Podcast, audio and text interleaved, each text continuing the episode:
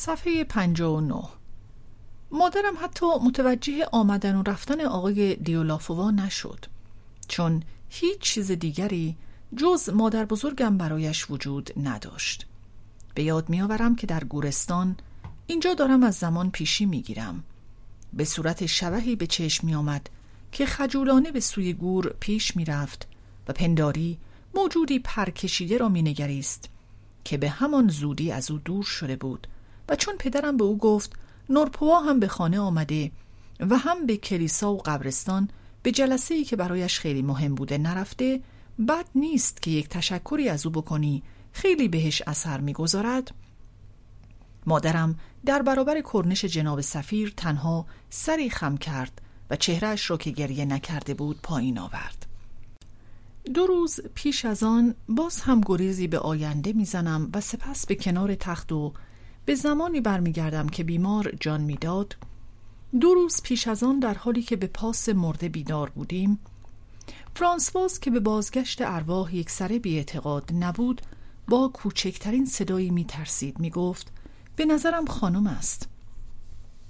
اما این گفته به جای آنکه مادرم را بترساند مهری بیکران در او برمیانگیخت. چون همه آرزویش این بود که رفتگان برگردند تا گهگاهی مادرش را در کنار داشته باشد. اکنون به ساعتهای دم مرگ برگردیم. پدر بزرگم از خیشاوندمان پرسید می‌دانید تلگراف خواهرهایش درباره چه بود؟ بله شنیدم. توون من که تعجب نمی کنم باید قابش کرد. پدر بزرگم اشکش را پاک کرد و گفت زن بینوایم چقدر دوستشان داشت. اما نباید از آنها دلگیر شد. من که همیشه معتقد بودم هر دوشان دیوانه زنجیری اند. چه شد دیگر اکسیژن نمی دهند؟ مادرم گفت نکند دوباره نفس مامان بگیرد پزشک گفت نه خیر اثر اکسیژن هنوز ادامه دارد چند دقیقه دیگر دوباره شروع می کنیم به نظرم می آمد که چون این چیزی درباره یک بیمار پا به مرگ گفته نمی شود و اگر اثر اکسیژن ادامه داشته باشد به این معنی است که هنوز امیدی به نجات او هست زمزمه اکسیژن چند لحظه قطع شد اما ناله کیفامیز تنفس همچنان برمی آمد و سبک بیتاب ناتمام پیاپی از سر گرفته می‌شد. گاهی پنداری همه چیز پایان می یافت نفس می ایستاد شاید بر اثر همان تغییر اکتاوی که در دم زدن آدم خفته هست یا شاید به دلیل تناوبی طبیعی یا تاثیر داروی بیهوشی یا پیشرفت خفگی یا از کار افتادگی قلب. پزشک نبز مادر بزرگم را گرفت اما دوباره آواز تازه‌ای چون جویباری که فرار صد و آب خیش را بر بستر رودی خشکیده جاری کند در پی نغمه ناتمام مانده می آمد و این نغمه با همان جهش خستگی ناپذیر زرباهنگ دیگری را آغاز می کرد از کجا معلوم که آن همه حالتهای آمیخته با خوشی و مهر درمانده در تنگنای درد اکنون بی که مادر بزرگم خود آگاه باشد از درون او آنچنان فرا نمی جهید که گازهای سبکی که دراز زمانی زندانی بوده باشند. پنداری همه آنچه می‌خواست به ما بگوید تازه بر زبانش فوران داشت و با آن همه پرگویی و شتاب و زبان گشودگی خطابش به ما بود. واگنر که بسیاری از آهنگهای طبیعت و زندگی از فرونشستن دریا تا مشته پین دوز از ضربه های چلنگر تا چهچهه پرنده را در موسیقی خیش آورده است می‌توان پنداشت که اگر شاهد چنان مرگی بوده باشد آواهای مکرر پایان ناپذیر همان را گرفته و در مرگ ایزوت جاودانه کرده است. در پایین تخت مادرم که دمه های آن احتضار از درون میلرزانیدش و گریه نمی کرد اما گهگاهی خیس اشک بود. اندوه بی اندیشه شاخ و برگی را داشت که باران بر آن بکوبد و باد زیر و زبرش کند. پیش از آن که بروم و مادر بزرگم را ببوسم به من گفته شد که اشکم را پاک کنم. پدرم گفت اما من فکر می کردم چشمهایش دیگر نمی بیند پزشک گفت هیچ وقت نمی شود مطمئن بود. چون لبهایم به او رسید دو دستش به تکان افتاد. لرزه طولانی در همه تنش دوید شاید واکنشی بود یا شاید برخی مهربانی های آدمی را. حساسیتی قایی است که از ورای هجاب بیهوشی آنچه را که او بی چندان نیازی به حواس عزیز می دارد باز می شناسد. ناگهان مادر بزرگم تا نیمه بر جا بلند شد. به تندی دست و پایی زد. آنچنان که کسی که از زندگی خود دفاع کند. فرانسواز این صحنه را تاب نیاورد و به حقحق گریه افتاد. با یادآوری آنچه از پزشک شنیده بودم خواستم از اتاق بیرونش کنم. در آن لحظه مادر بزرگم چشم باز کرد. با جستی به سوی فرانسواز رفتم تا گریهش را از او پنهان کنم تا پدر و مادرم با بیمار حرف بزنند. صدای اکسیژن قطع شده بود. پزشک از تخت دور شد مادر بزرگم مرده بود. چند ساعتی بعد فرانسواز برای واپسین بار توانست بی هیچ آزاری آن گیسوان زیبا را که تازه به خاکستری می‌زد و تا آن زمان به نظر کم سالتر از خود مادر بزرگم میآمد شانه کند. اما آنگاه تنها همان گیسوان بود که دیهیم خوردگی را بر رخسار دوباره جوان شده ای تحمیل می کرد که چروک ها، لرزه ها، ورم ها، تشنج ها و گودی هایی که رنج آن همه سالها بر آن افزوده بود از آن پاک شده بودند. چونان زمان دوردستی که پدر و مادر برایش همسری گزیده بودند خطوط چهرهش را صفا و فرمانبرداری به نازکی رقم می‌زد. گونه هایش از امیدی پارسایانه از آرزوی شادکامی حتی از شادی بیگناهانی می درخشید که گذشت سالها آهسته آهسته نابودشان کرده بود. زندگی رفته و با خود نومیدی های زندگی را هم برده بود. به نظر می آمد لبخندی روی لبان مادر بزرگم نشسته باشد. مرگ آنچنان که پیکرتراش قرون وسطایی او را به سیمای دختر جوانی بران واپسین بالین خوابانیده بود. پانویس این فصل درخشان شرح مرگ مادر بزرگ که پروست در آن چیر دستی خود را در چندین زمینه حتی تنز و حزل و نقادی. توصیف آقای هرچه خاک آن مرحوم شرح ظاهر و رفتار پروفسور دیولافوا همه ضعف ها و بزرگی های انسانی فرانسواز می آزماید با اشاره به پیکره دختری جوان بر واپسین بالینش پایان می گیرد و این به یک طرز هنری مرسوم در پیکرتراشی قرون وسطای اروپا نظر دارد که خفته نامیده می شود بر سنگگور مرده پیکره او را به حالتی که روی آن چنان که روی تختی خوابیده باشد می تراشیدند. برخی از این خفته ها از زیباترین شاهکارهای پیکر و حساسی و گویایی زندوارشان در آن ماده یعنی سنگ و در آن جایی که در آن خفتند شرح ژرف و درازی از رویارویی زندگی و مرگ بیان می کند از جمله رسم هایی که در خفته ها رعایت می شد که این بود که بنا به اشاره پروست مرده را جوان و زیبا و شاداب تصویر کنند. نیز اغلب او را نیمه برهنه نشان می دهند ادامه متن. صفحه 63 بخش دوم. گرچه یک روز یک شنبه پاییزی عادی بود من تازه دوباره زاده شده بودم. همه زندگی دست نخورده پیش رویم بود. چون در صبح آن روز پس از چندین روز گرم مه سردی همه جا را فرا گرفت. که تا نزدیکی نیم روز باقی بود. و تغییری در هوا برای بازآفرینی جهان و خود ما کافی است. در گذشته هنگامی که باد در شومینه اتاقم میتوفید به ضربه هایی که بر دریچه آن میکوفت با چنان هیجانی گوش می سپردم که گفتی نداهای مقاومت ناپذیر سرنوشتی اسرارآمیز است همان چنان که ضربه های معروف آرشه‌ای که سمفونی دومینور با آنها آغاز می شود پانویس سمفونی در دومینور همان سمفونی پنجم بتهوون است که در سال 1808 نوشته شده. گفته می شود که خود بتهوون چند نوت معروف آغاز آن را ضربه های سرنوشت بر در تفسیر می کرده است. ادامه متن. هر دیگرگونی چهره طبیعت ما را به همان سان حالی به حالی و خواستهای هماهنگ ما را با شکل تازه چیزها همخوان می کند. از همان هنگام بیداری در آن جهان دگرگون مه از من به جای آدمی که در روزهای آفتابی از خود گریز می شود آدمی به خود برگشته آرزومند گوشه آتشی و بستری نه به تنهایی آدمی سرمایی و خواهان هوایی خانه نشین ساخته بود.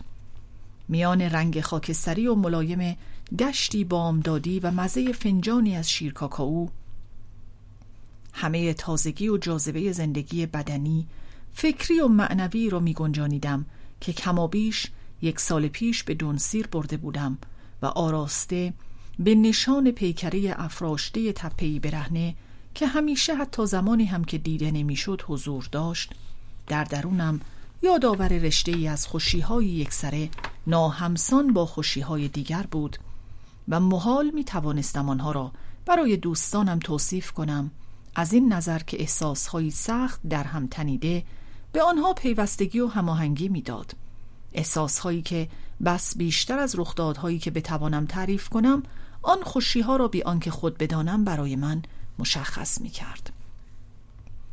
از این دیدگاه جهان تازه‌ای که مه آن بامداد را به آن برد از پیش برایم آشنا بود که این خود بر حقیقت آن می افزود اما چندگاهی می شد که از یادش برده بودم و همه تازگیش از همین می آمد. و توانستم برخی از تابلوهای مهی را که حافظم گرد آورده بود تماشا کنم به ویژه تابلوهایی از بامداد دونسیر آنی که در نخستین روز در پادگان و آنی که یک بار دیگر در کوشکی در نزدیکی شهر دیدم که سنلو 24 ساعتی مرا به آنجا برده بود. پانویس صفحه 111 طرف گرمانته یک را بخوانید. ادامه متن. از پنجره که پردهش را در سپید دم پیش از آن که دوباره به بستر بروم به کناری زده بودم. در تابلو نخستین سوار کاری را دیدم و در دومی بر کناره باریک آبگیری و بیشهی که یک سره در نرمای یک رنگ و سیال مه محو شده بود مهتری که تصمیعی را برق میانداخت و هر دو چون نادر آدمهایی به نظر می آمدند که در یک دیوار نگاره رنگ باخته چشمی که ناگزیر باید با گنگی اسرارآمیز سایه ها خو کند به زحمت بازشان می شناسد. آن روز این خاطره ها را از روی تختم تماشا می کردم چون می خواستم شامگاهان با بهرهگیری از غیبت پدر و مادرم که چند روزی به کمبره رفته بودند برای دیدن نمایش کوچکی که در خانه مادام دوویل پاریزی اجرا می‌شد به آنجا بروم و در انتظار آن ساعت به بستر رفته بودم اگر برمیگشتند شاید دلم نمی آمد بروم. مادرم در پایبندیش به بزرگ داشت یاد مادر بزرگ. خواهان آن بود که نشانه های سوگواریمان آزادانه صمیمانه باشد. پس رفتنم به نمایش آن شب را من نمی کرد بلکه قبیح می دانست. اما برعکس اگر در کمبره بود و از او نظر می خواستم به جای آنکه با لحنی غمین بگوید هر کاری دلت می خواهد بکن خودت بزرگی و میدانی باید چه کار کرد خود را سرزنش می کرد از اینکه مرا در پاریس تنها گذاشته بود اندوه مرا با مقیاس اندوه خودش می سنجید و برای تسکینش سرگرمی هایی را روا می دانست که از خودش دریغ می داشت و مطمئن بود که مادر بزرگم که پیش از هر چیز به سلامت و تعادل عصبی من می اندیشید آنها را به من توصیه می کرد. از صبح دستگاه تازه گرم کننده آبی را روشن کرده بودند. صدای ناخوشایندش که گهگاه انگار سکسکه می کرد هیچ ربطی به خاطراتم از دونسیر نداشت. اما همنشینی طولانیش با آنها در ذهنم در آن بعد از ظهر رفته رفته چنان با آنها همدمش می کرد که بعدها هر بار که عادتم را به آن از دست داده بودم و دوباره صدای شوفاژ سانترال را می شنیدم آن خاطرات را به یادم می آورد. در خانه جز فرانسواز کسی نبود روشنای خاکستری روز چون باران ریزی میبارید و پیوسته توری های شفافی میبافت که رهگذران در گردش یک شنبه در آنها پنداری نقره‌ای می شدند. فیگارو را که از زمانی که مقاله‌ای برایش فرستاده بودم و چاپ نشده بود هر روز پیگیرانه می خریدم پایین پایم انداخته بودم پانویس بسیار بعدها در گریخته خواهیم دید که این مقاله سرانجام در فیگارو چاپ می شود توصیف ناباوری راوی هنگام دیدن مقاله چاپ شدهش بسیار ظریف و زیباست. ادامه متن با آنکه آفتاب نبود از شدت روشنی روز میفهمیدم که هنوز میانه بعد از ظهر است. پرده های توری پنجره بخاربار و قبار سرشت و نه آنچنان که در روزهای آفتابی بودند حالتی هم نرم و هم شکننده چون بال سنجاقک و شیشه ونیزی داشتند. تنهایی در آن یک شنبه برایم هرچه سنگین تر بود چون در همان صبحنامه‌ای برای دوشیزه دوستر ماریا فرستاده بودم. پانویز به یاد میآوریم که دوشیزه دوستر ماریا نجیبزادی شهرستانی بسیار زیبا اما پر از نخوت بود که راوی نخستین بار او را همراه با پدرش در بلبک دید. ادامه متن.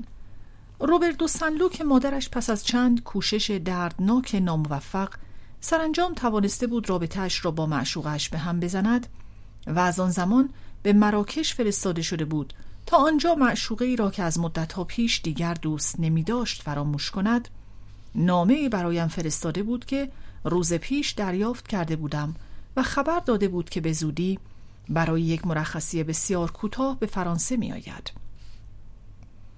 از آنجا که در خود پاریس نمی ماند و نیامده می رفت چون بیشک خانوادهش می ترسیدند دوباره با راشل آشتی کند برای آنکه نشان دهد به فکر من بوده است نوشته بود که دوشیزه دوستر ماریا را یا به عبارت بهتر بانو دوستر ماریا چون ازدواج کرده و پس از سه ماه طلاق گرفته بود در تنجه دیده است. و چون آنچه را که در بلبک به او گفته بودم به خاطر می آورد از طرف من از او وقت دیدار خواسته بود. خانم دوستر ماریا در پاسخ گفته بود که با کمال میل حاضر است با من در یکی از روزهایی که پیش از رفتن به بروتانی در پاریس میگذراند شام بخورد. روبر نوشته بود که بیدرنگ نامه برای خانم دوستر ماریا بنویسم چون بیگمان به پاریس رسیده بود. از نامه سنلو تعجب نکردم هرچند که از زمان بیماری مادر بزرگم که مرا به درویی و خیانت متهم کرد از او خبری نداشتم. در آن زمان خیلی خوب فهمیدم که ماجرا چه بوده است. راشل که خوش داشت حسودی او را تحریک کند و نیز دلایلی اضافی هم داشت که از من بدش بیاید به روبر باورانده بود که من در نبود او کوشش های ناجوان مردانه کرده بودم تا با او رابطه برقرار کنم. بعید نبود که روبر همچنان بر این باور باشد اما دیگر پایبند او نبود در نتیجه این ماجرا. چه راست چه دروغ دیگر برایش هیچ اهمیتی نداشت و فقط دوستی ما پابرجا مانده بود. بعدها وقتی او را دوباره دیدم و کوشیدم درباره اتهامهایش با او حرف بزنم به لبخندی خوشدلانه و مهربانانه بسنده کرد که پنداری نشانه پوزش خواهی بود و بحث دیگری را پیش کشید. این به آن معنی نیست که کمی بعد در پاریس دوباره گهگاه راشل را ندیده باشد بس کم پیش می آید که آدمهایی که در زندگی ما نقش بزرگی داشتند یک باره و قطعی از آن بیرون بروند پیش از آن که برای همیشه از زندگی ما جدا شوند گهگاهی می آیند و در آن جا می گیرند چنان که برخی کسان این را آغاز دوباره عشق می پندارند. درد جدایی راشل خیلی زود برای سنلو سبک شد و این ناشی از لذت آرام بخشی بود که راشل با درخواست پیاپی وچ از او نصیبش می کرد.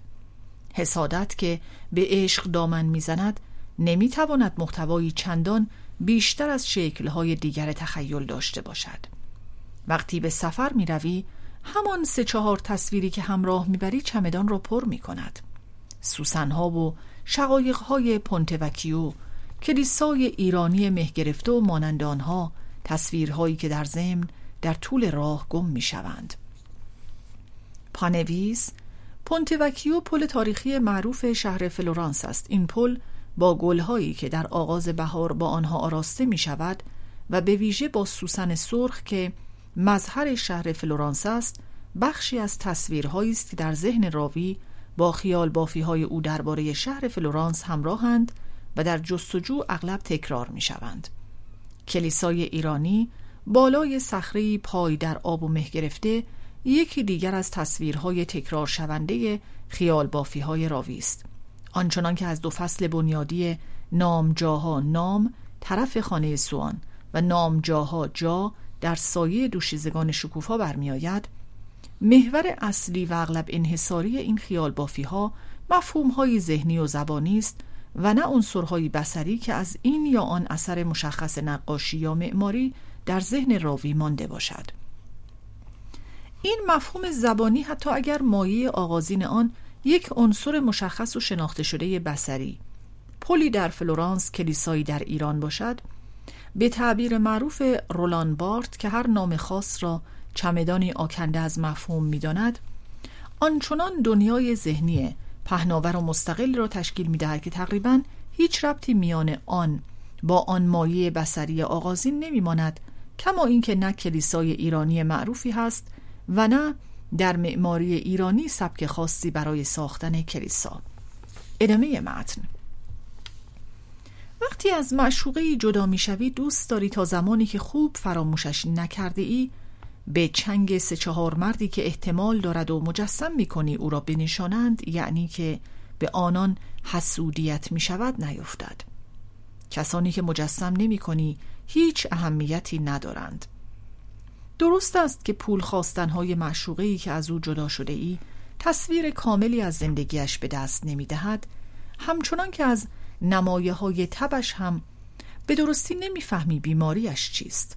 اما به هر حال اینها نشان می دهد که او بیمار است و از آنها می توان البته به گنگی حد زد که زنی که معشوقش را ترک کرده یا معشوقش او را مرد ثروتمندی پیدا نکرده که او را بنشاند در نتیجه با هر درخواست او حسود شادمان می شود و دردش آرام می گیرد و بیدرنگ وچ را می فرستد. چون می خواهد او هیچ چیز کم نداشته باشد جز معشوق تازه جز یکی از سه معشوقی که حسود پیش خود مجسم می کند تا زمانی که خود تا اندازه از آن درد شفا یافته باشد و شنیدن نام جانشینش بر او اثری نگذارد. چند باری راشل دیرگاه به خانه معشوق سابقش رفت و از او اجازه خواست که تا صبح کنارش بخوابد. و این برای روبر بسیار شیرین بود چه از همین که می‌دید خود بیش از نیمی از تخت خواب را می‌گیرد اما هیچ مزاحم خواب راشل نمی شود فهمید که در هر حال چه زندگی تنگاتنگی با هم داشته بودند. می‌فهمید که راشل در کنار او از هر جای دیگری آسوده تر است و در کنار او حتی در هتل خود را چنان که در اتاقی حس می کند که آدم از قدیم بشناسد و در آن عادتهایی به هم زده باشد و بهتر بخوابد.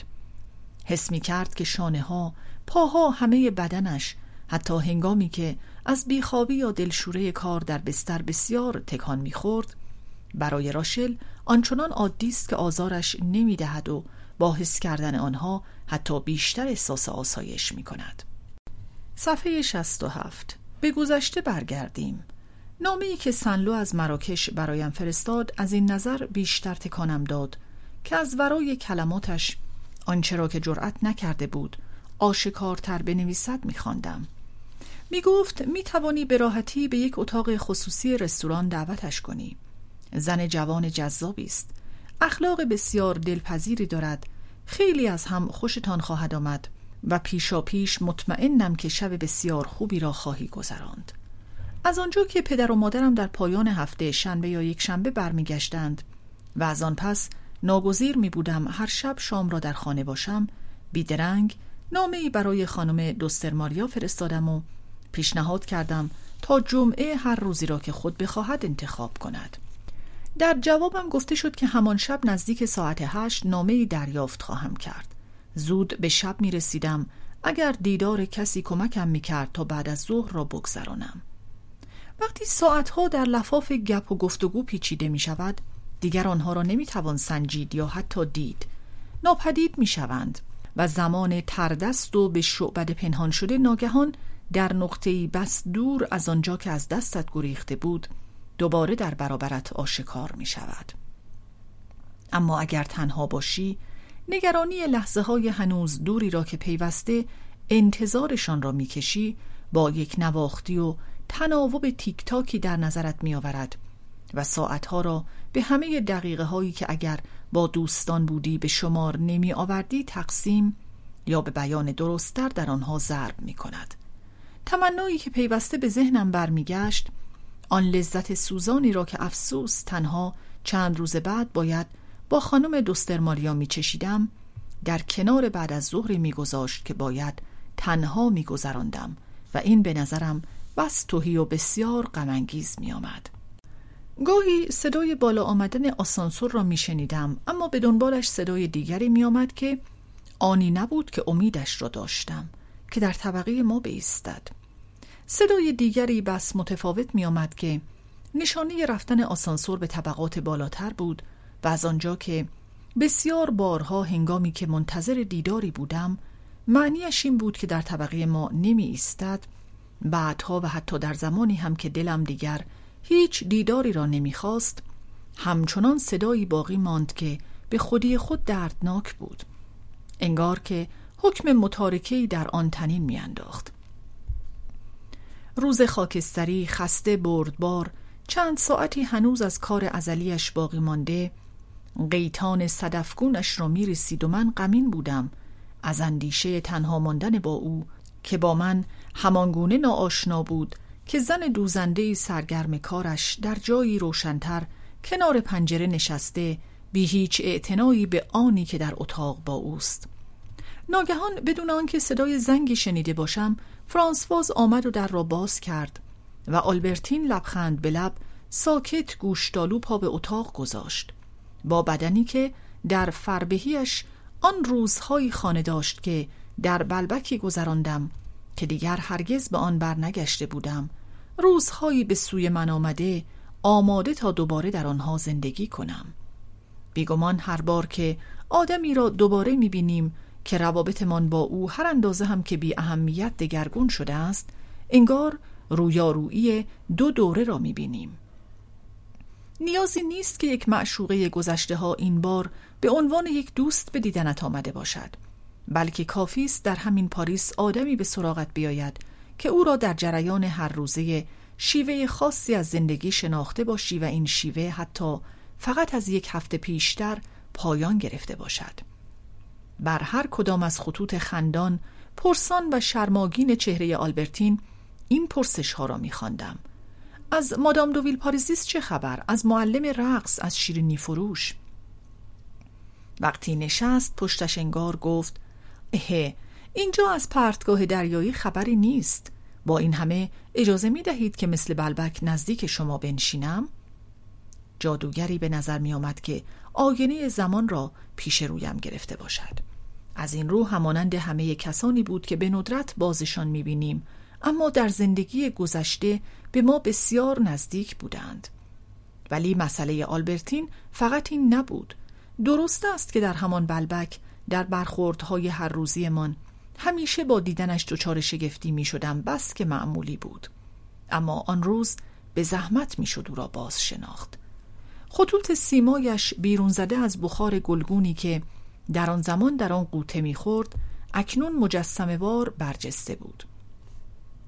چهره دیگری داشت یا به بیان بهتر سرانجام چهره یافته بود بدنش رشد کرده بود.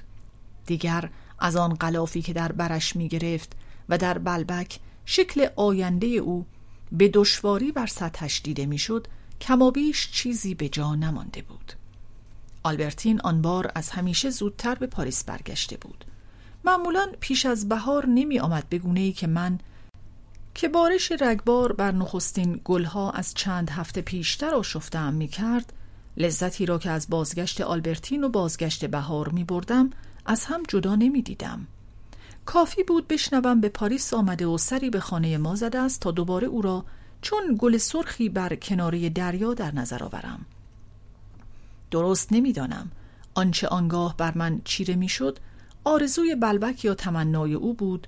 شاید که تمنای او خود شکل تنبل سست و ناقص دستیابی بر بلبک بود. انگار که تملک مادی یک شی در شهری خانه کردن مرادف تملک معنوی آن باشد. از این گذشته حتی از دیدگاه مادی هم هنگامی که دیگر تخیلم او را در برابر افق دریا تاب نمی‌داد بلکه بی حرکت کنارم نشسته بود اغلب به نظرم گل سرخ بی مقداری می آمد که دلم می‌خواست چشمانم را ببندم تا فلان عیب گلبرگهایش را نبینم و خیال کنم که هوای کناری دریا را فرو می‌برم. این را اینجا می توانم بگویم گرچه در آن زمان از آنچه بعدها پیش آمد خبر نداشتم. البته منطقی تر است که آدمی زندگیش را فدای زن کند تا تمر یا انفیدان عتیقه. یا حتی تابلو مجسمه. اما از کلکسیون های دیگر باید عبرت گرفت و در پی تغییر بود. باید نه یک زن که بسیار داشت. این ترکیب های زیبایی که یک دختر با یک دریا کنار با گیس بافته پیکری در کلیسا با یک باسمه با همه چیزهایی می سازد که به خاطرشان در هر دختری هر بار که از در در می آید زیبایی پرده نگاره ای را دوست می داری ترکیب های پایداری نیست. کافی است با زنی زندگی کنی. تا دیگر هیچ از آنچه تو را دلداده او کرده بود به جا نماند. گویین که حسادت می تواند این دو عنصر از هم جدا شده را دوباره یکی کند. اگر پس از یک دوره دراز زندگی با آلبرتین او برایم زنی معمولی می‌شد شاید سر و سری میان او و کسی که در بلبک دوستش داشته بود بس می بود تا دوباره کناره دریا و خروش موجها در او بگنجد و با او یکی شود. اما این ترکیب های بعدی دیگر چشمان را نمی نوازد تنها برای دل حساس و خطرناک است. تکرار معجزه در شکل چنین خطرناکی دلخواه نیست. اما باز از سالها پیش افتادم و اینجا به بیان همین تأسفم بسنده کنم که چرا آن اندازه عاقل نماندم که مجموعه ای از زن را فقط به همان گونه داشته باشم که کسی زربین های قدیمی جمع می کند که در گنجه تعدادشان هرگز به نظر کافی نمی آید و همیشه جایی خالی برای زربینی تازه و کمیابتر هست. برخلاف ترتیب هر ساله آلبرتین آن بار مستقیما از بلبک آمده و در آنجا هم بسیار کمتر از معمول مانده بود. دیر زمانی می‌شد که او را ندیده بودم. و چون کسانی را در پاریس می‌دید حتی به نام نمی شناختم در دوره هایی که به دیدنم نمی آمد از او هیچ خبری نداشتم.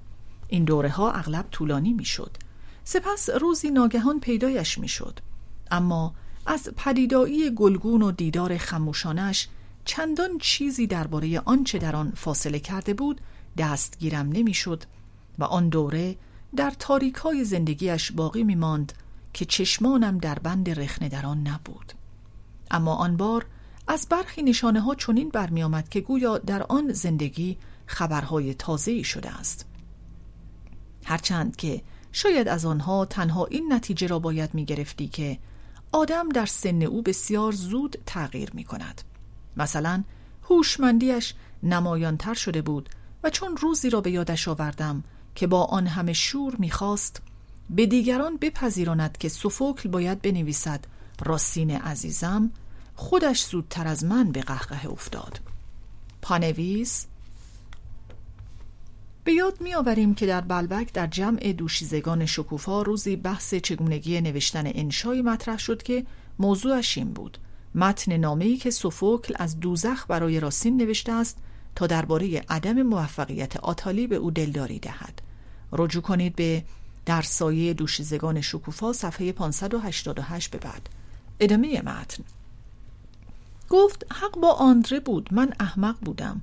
سوفوکل باید نامه اش را با عنوان جناب آقا شروع می کرد در پاسخش گفتم که جناب آقا و آقای عزیز آندره هم به اندازه راستین عزیزم او و دوست عزیزم ژیزل خندهدار بود. اما در نهایت در آن میان احمق دبیرانی بودند که می‌خواستند نامه ای از قول سوفوکل به راسین نوشته شود اما در اینجا دیگر آلبرتین گفته هایم را در نیافت نمی‌فهمید کجای آن کار احمقانه است ذهنش باز شده اما پرورش نیافته بود ولی دگرگونی های از این جذابتر در او دیده می‌شد. در آن دختر زیبا که تازه آمده و کنار تختم نشسته بود چیزکی متفاوت حس می کردم.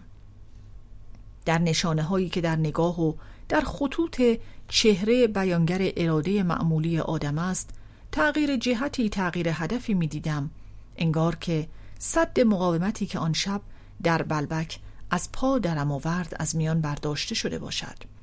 آن شب دور دستی که من و او در حالت قرینه معکوس وضعیتمان در آن بعد از ظهر بودیم آن بار او در رخت خواب بود و من کنارش نشسته بودم. می‌خواستم ببینم که می‌گذارد به بوسمش اما جرأت نمی کردم. از این رو هر بار که از جا بر می‌خواست تا برود از او می‌خواستم باز بنشیند. و این چندان آسان نبود چون گرچه کاری نداشت وگرنه با جستی بلند می‌شد و می‌رفت آدم سر وقتی بود.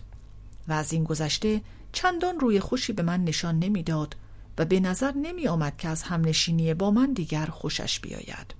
با این همه هر بار نگاهی به ساعتش میانداخت و به خواهش من دوباره می نشست به گونه ای که چند ساعتی را با من گذرانده بود و هنوز از او چیزی نخواسته بودم. جمله هایی که به او می گفتم به آنهایی می پیوست که در ساعتهای پیشین به او گفته بودم و هیچ ربطی به آنچه می اندیشیدم به آنچه دلم هوایش را داشت نمی یافت و همواره با آن در توازی بود. هیچ چیز چون تمنا مایه آن نمی شود که آنچه می‌گویی هیچ شباهتی با آنی نداشته باشد که در سر داری. زمان به شتاب میگذرد اما چنان مینماید که قصد تو تنها گذراندن وقت است و درباره چیزهایی سخن می‌گویی که یک سره با آنچه بیتابت می‌کند بیگانند.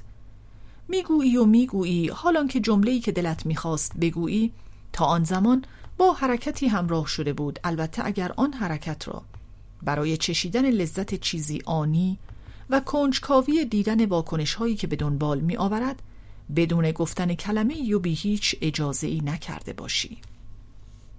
درست است که هیچ آلبرتین را دوست نداشتم. آن دختر مه بیرون خانه تنها می توانست تمنایی تخیلی را برآورد که هوای تازه در من برانگیخته بود و حد میانی خواستهایی بود که فن آشپزی ارزایشان می کند و آرزوهایی که پیکره های یادمانی می انگیزند.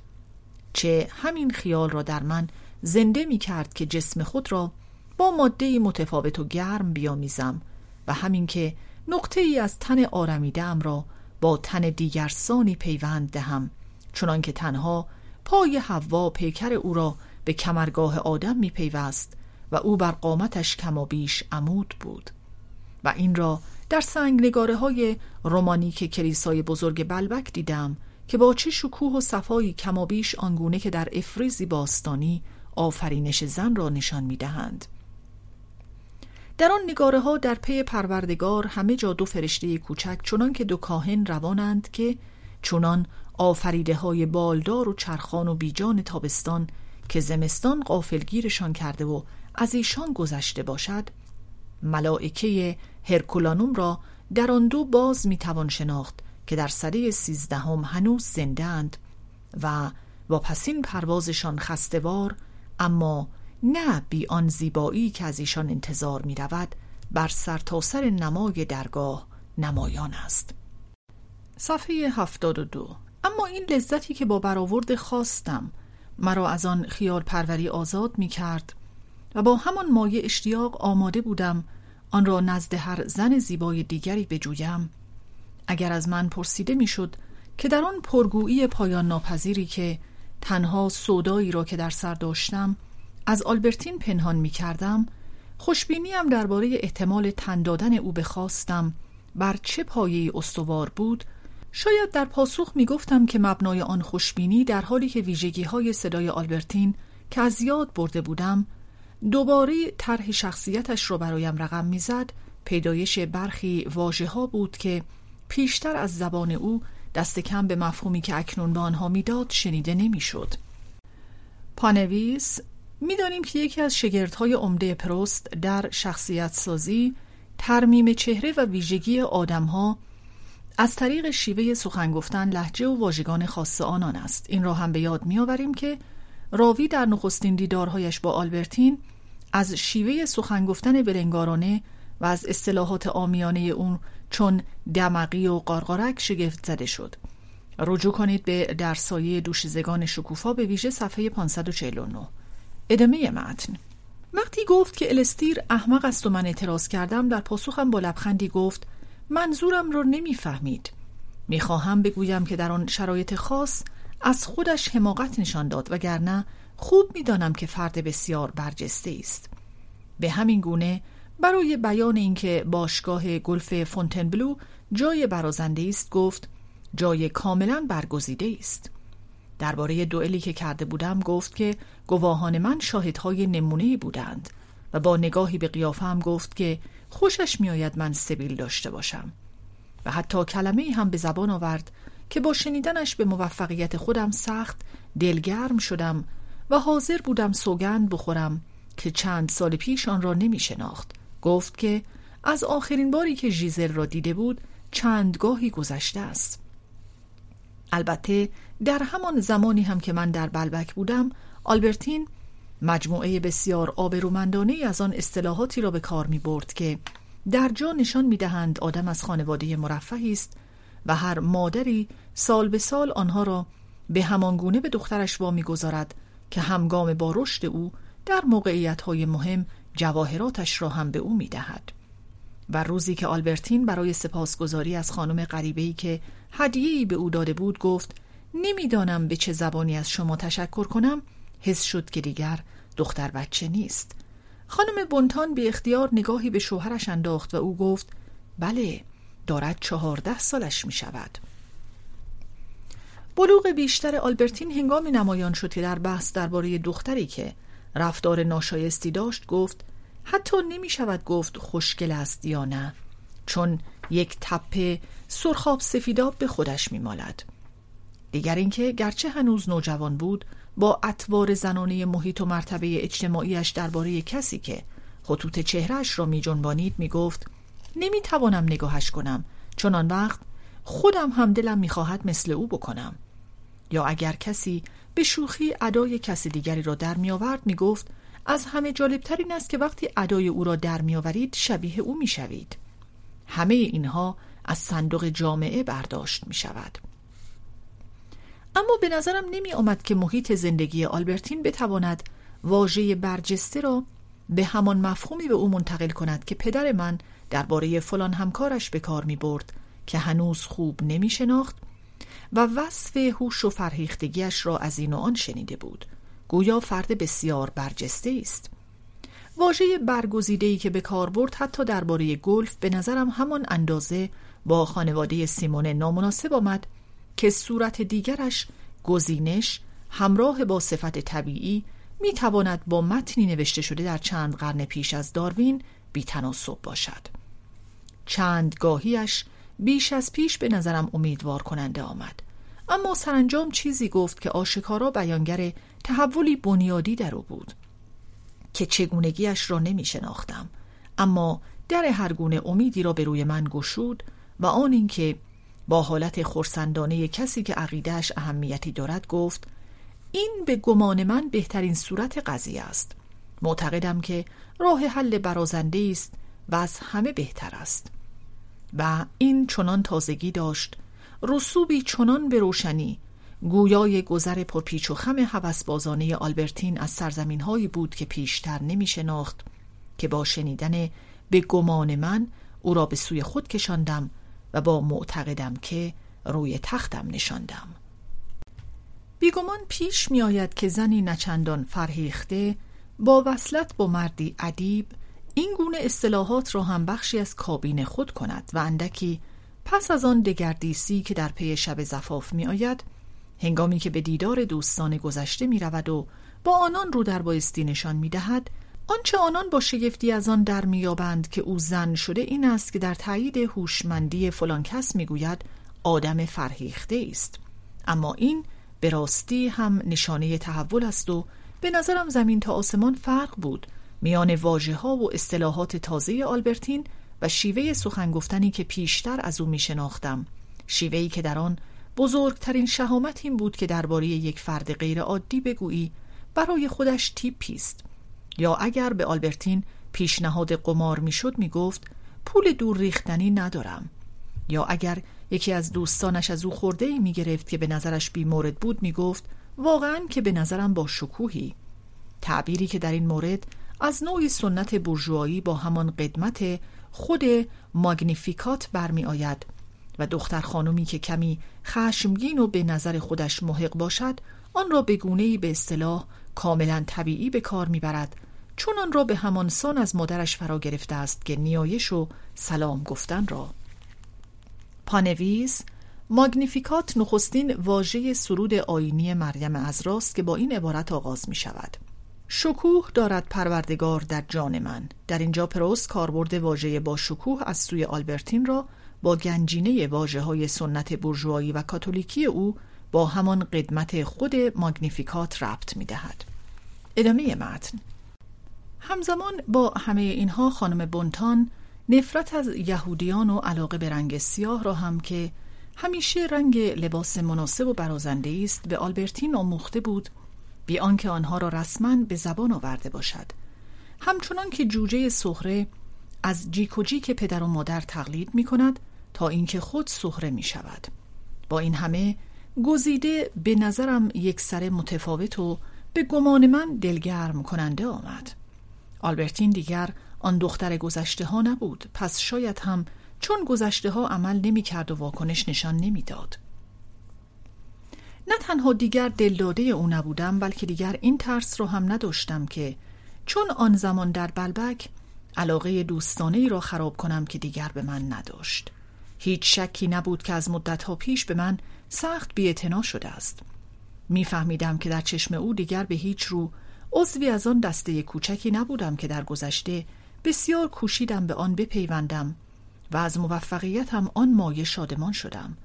وانگهی از آنجا که دیگر آلبرتین آن حالت پاکی و صفای زمان بلبک را نداشت چندان ملاحظه حس نمی کردم با این همه به گمانم آنچه ازمم را جزم کرد یک کشف زبان شناختی دیگر بود. همچنان که آلبرتین در گوشه تختم نشسته بود و من برای افزودن حلقه تازه‌ای بر رشته ظاهری آسمان و ریسمانی که میل درونیم را در پسش پنهان می کردم حرف را به یکی از دختران دسته کوچک کشاندم که از همه ریزه تر بود اما باز به نظرم خوشگل می آمد آلبرتین در پاسخم گفت بله به یک مسمه کوچولو می ماند پانویس مسمه از واژه ژاپنی مسمه به معنی دختر یا زن جوان ژاپنی است. این واژه را پیرلوتی خاوردوست معروف وارد زبان فرانسه کرد. ادامه متن.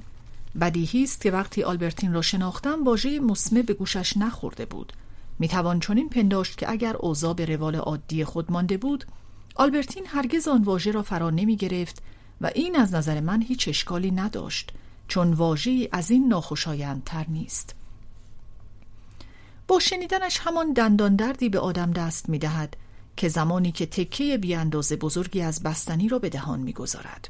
اما از زبان دختری به خوشگلی آلبرتین حتی مسمه هم ناخوشایندم نبود ولی در عوض به نظرم می آمد که آن کلمه اگر نه از شناختی بیرونی دست کم از تحولی درونی نشان دارد بدبختانه هنگامی بود که اگر می‌خواستم او به موقع برای شام به خانه برگردد و خود نیز به شام از بستر برخیزم باید با او خداحافظی می کردم.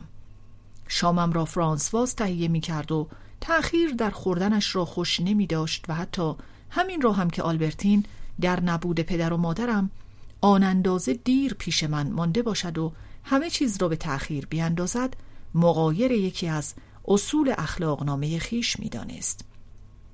اما در برابر مسمه همه این ملاحظات نقش براب شد و بیدرنگ گفتم فکرش رو بکنید که اصلا قلقلکی نیستم حتی اگر یک ساعت هم قلقلکم بدهید هیچ طوریم نمی شود جدی باور کنید. بدون شک فهمید که دارم تمنایی را ناشیانه به زبان می آورم چون به حالت کسی که پیش قدم می شود سفارشی را برایت بکند که جرأت درخواستش را نداشته ای اما از گفته هایت می‌فهمد که شاید به کارت بیاید با تمکینی زنانه گفت می‌خواهید امتحان کنم؟ هر طور میل شماست اما راحت تر است که کاملا روی تختم دراز بکشید. اینطوری؟ نه بیشتر. آخر زیادی سنگین نیستم. هنوز این را نگفته بود که در باز شد و فرانسواز چراغ به دست آمد. آلبرتین فقط آنقدر فرصت یافت که روی صندلی بنشیند. شاید فرانسواز در آن سوی در به گوش بود و حتی از سوراخ کلید نگاه می کرد و درست در لحظه آمد که ما را غافل گیر کند. اما نیازی به این گمانزنی من نبود. چون شاید او فقط می‌خواست به چشم خود نیز آن چیزی را ببیند که به شم غریزی به خوبی از آن خبر داشت. چون از بس با من و پدر و مادرم زندگی کرده بود از ترس احتیاط توجه و نیرنگ رفته رفته به همان نوع شناخت غریزی و تقریبا پیشگویانه از ما دست یافته بود. که ملاح از دریا شکارچی از نخجیر و اگر نه پزشک از بیماری دست کم اغلب بیمار از آن دارد. بسیاری چیزهایی که موفق می‌شد بفهمد به درستی به همان اندازه شگفتآور بود که پیشرفتگی مردمان دوران باستان در برخی زمینه های علمی با توجه به امکانات اطلاعاتی ناچیزی که داشتند. امکانات فرانسواز هم بیشتر از آن نبود. هر چه بود چند جمله بود که حتی یک بیستم آنچه سر شام می گفتیم نمی شد و خان سالار گذرا می شنیده و به شکل نادقیقی به آشپزخانه منتقل می کرد و تازه اشتباههایش به همان سان که نزد مردمان باستانی به همان گونه افسانه هایی که افلاتون باور داشت. پانویز اشاره پروست احتمالاً به افسانه های افلاتون در جمهوری کتاب هفتم و به ویژه افسانه معروف قار است. ادامه متن. بیشتر از جهانبینی نادرست و پیشداوری های ذهنی بود تا نابسندگی امکانات مادی. چون این است که هنوز در همین زمان ما هم بزرگترین کشفیات در زمینه رفتار حشرات کار دانشمندی است که هیچ لابراتوار و هیچ دستگاهی در اختیار نداشته است. پانویس اشاره پروست بدون شک به ژان هانری فابر 1823 تا 1905 حشرشناس معروف فرانسوی است. ادامه متن.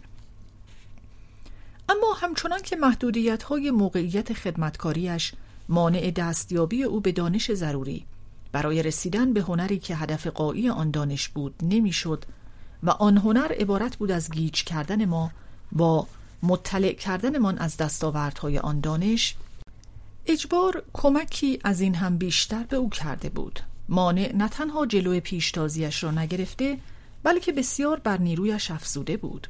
شکی نیست که فرانسواز از کاربرد هیچ ابزار کمکی مثلا شیوه های خاص حرف زدن یا رفتار کردن ابا نداشت.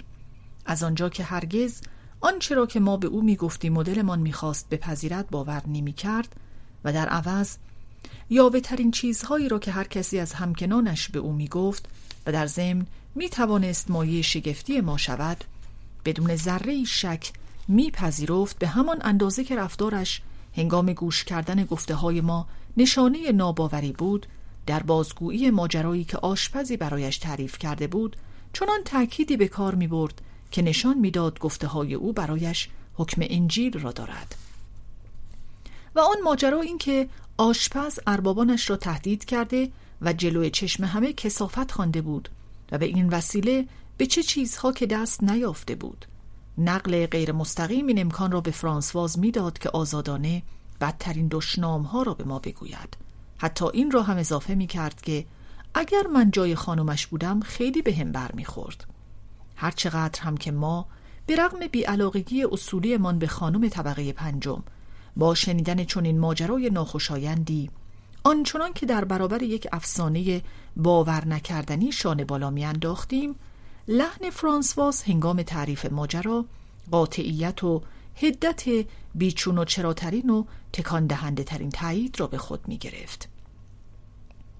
اما از این هم بالاتر همچون نویسندگانی که گرفتار در تنگنای جور یک پادشاه یا اجبارهای بوتیقا درگیر با قواعد انعطاف ناپذیر عروض یا مذهب رسمی اغلب به نیروی تمرکزی دست میابند که در یک رژیم آزاد سیاسی یا هرج و مرج ادبی از آن معافند فرانسواز هم که نمی‌توانست به شیوهی رویارو به ما جواب بدهد چون ترزیاس حرف می‌زد و اگر بنا بود بنویسد تاسیتوار می نوشت پانویس تریزیاس پیر خردمند و غیبگوی نابینایی است که نقش اودیپ را در کشتن پدر و هماغوشی با مادرش فاش کرد.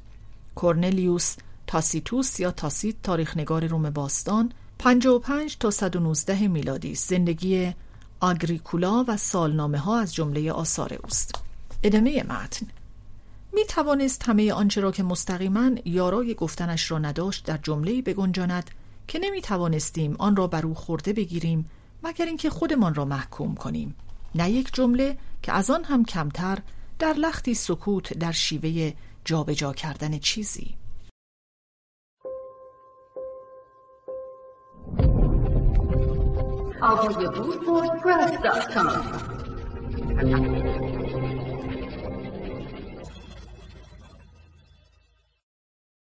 صفحه 78 بدین گونه اگر بی احتیاطی می کردم و روی میزم در میان نامه های دیگر نامه ای را هم رها می کردم که فرانسواز نباید می‌دید مثلا به این دلیل که در آن درباره او به زبانی بدخواهانه سخن گفته شده بود.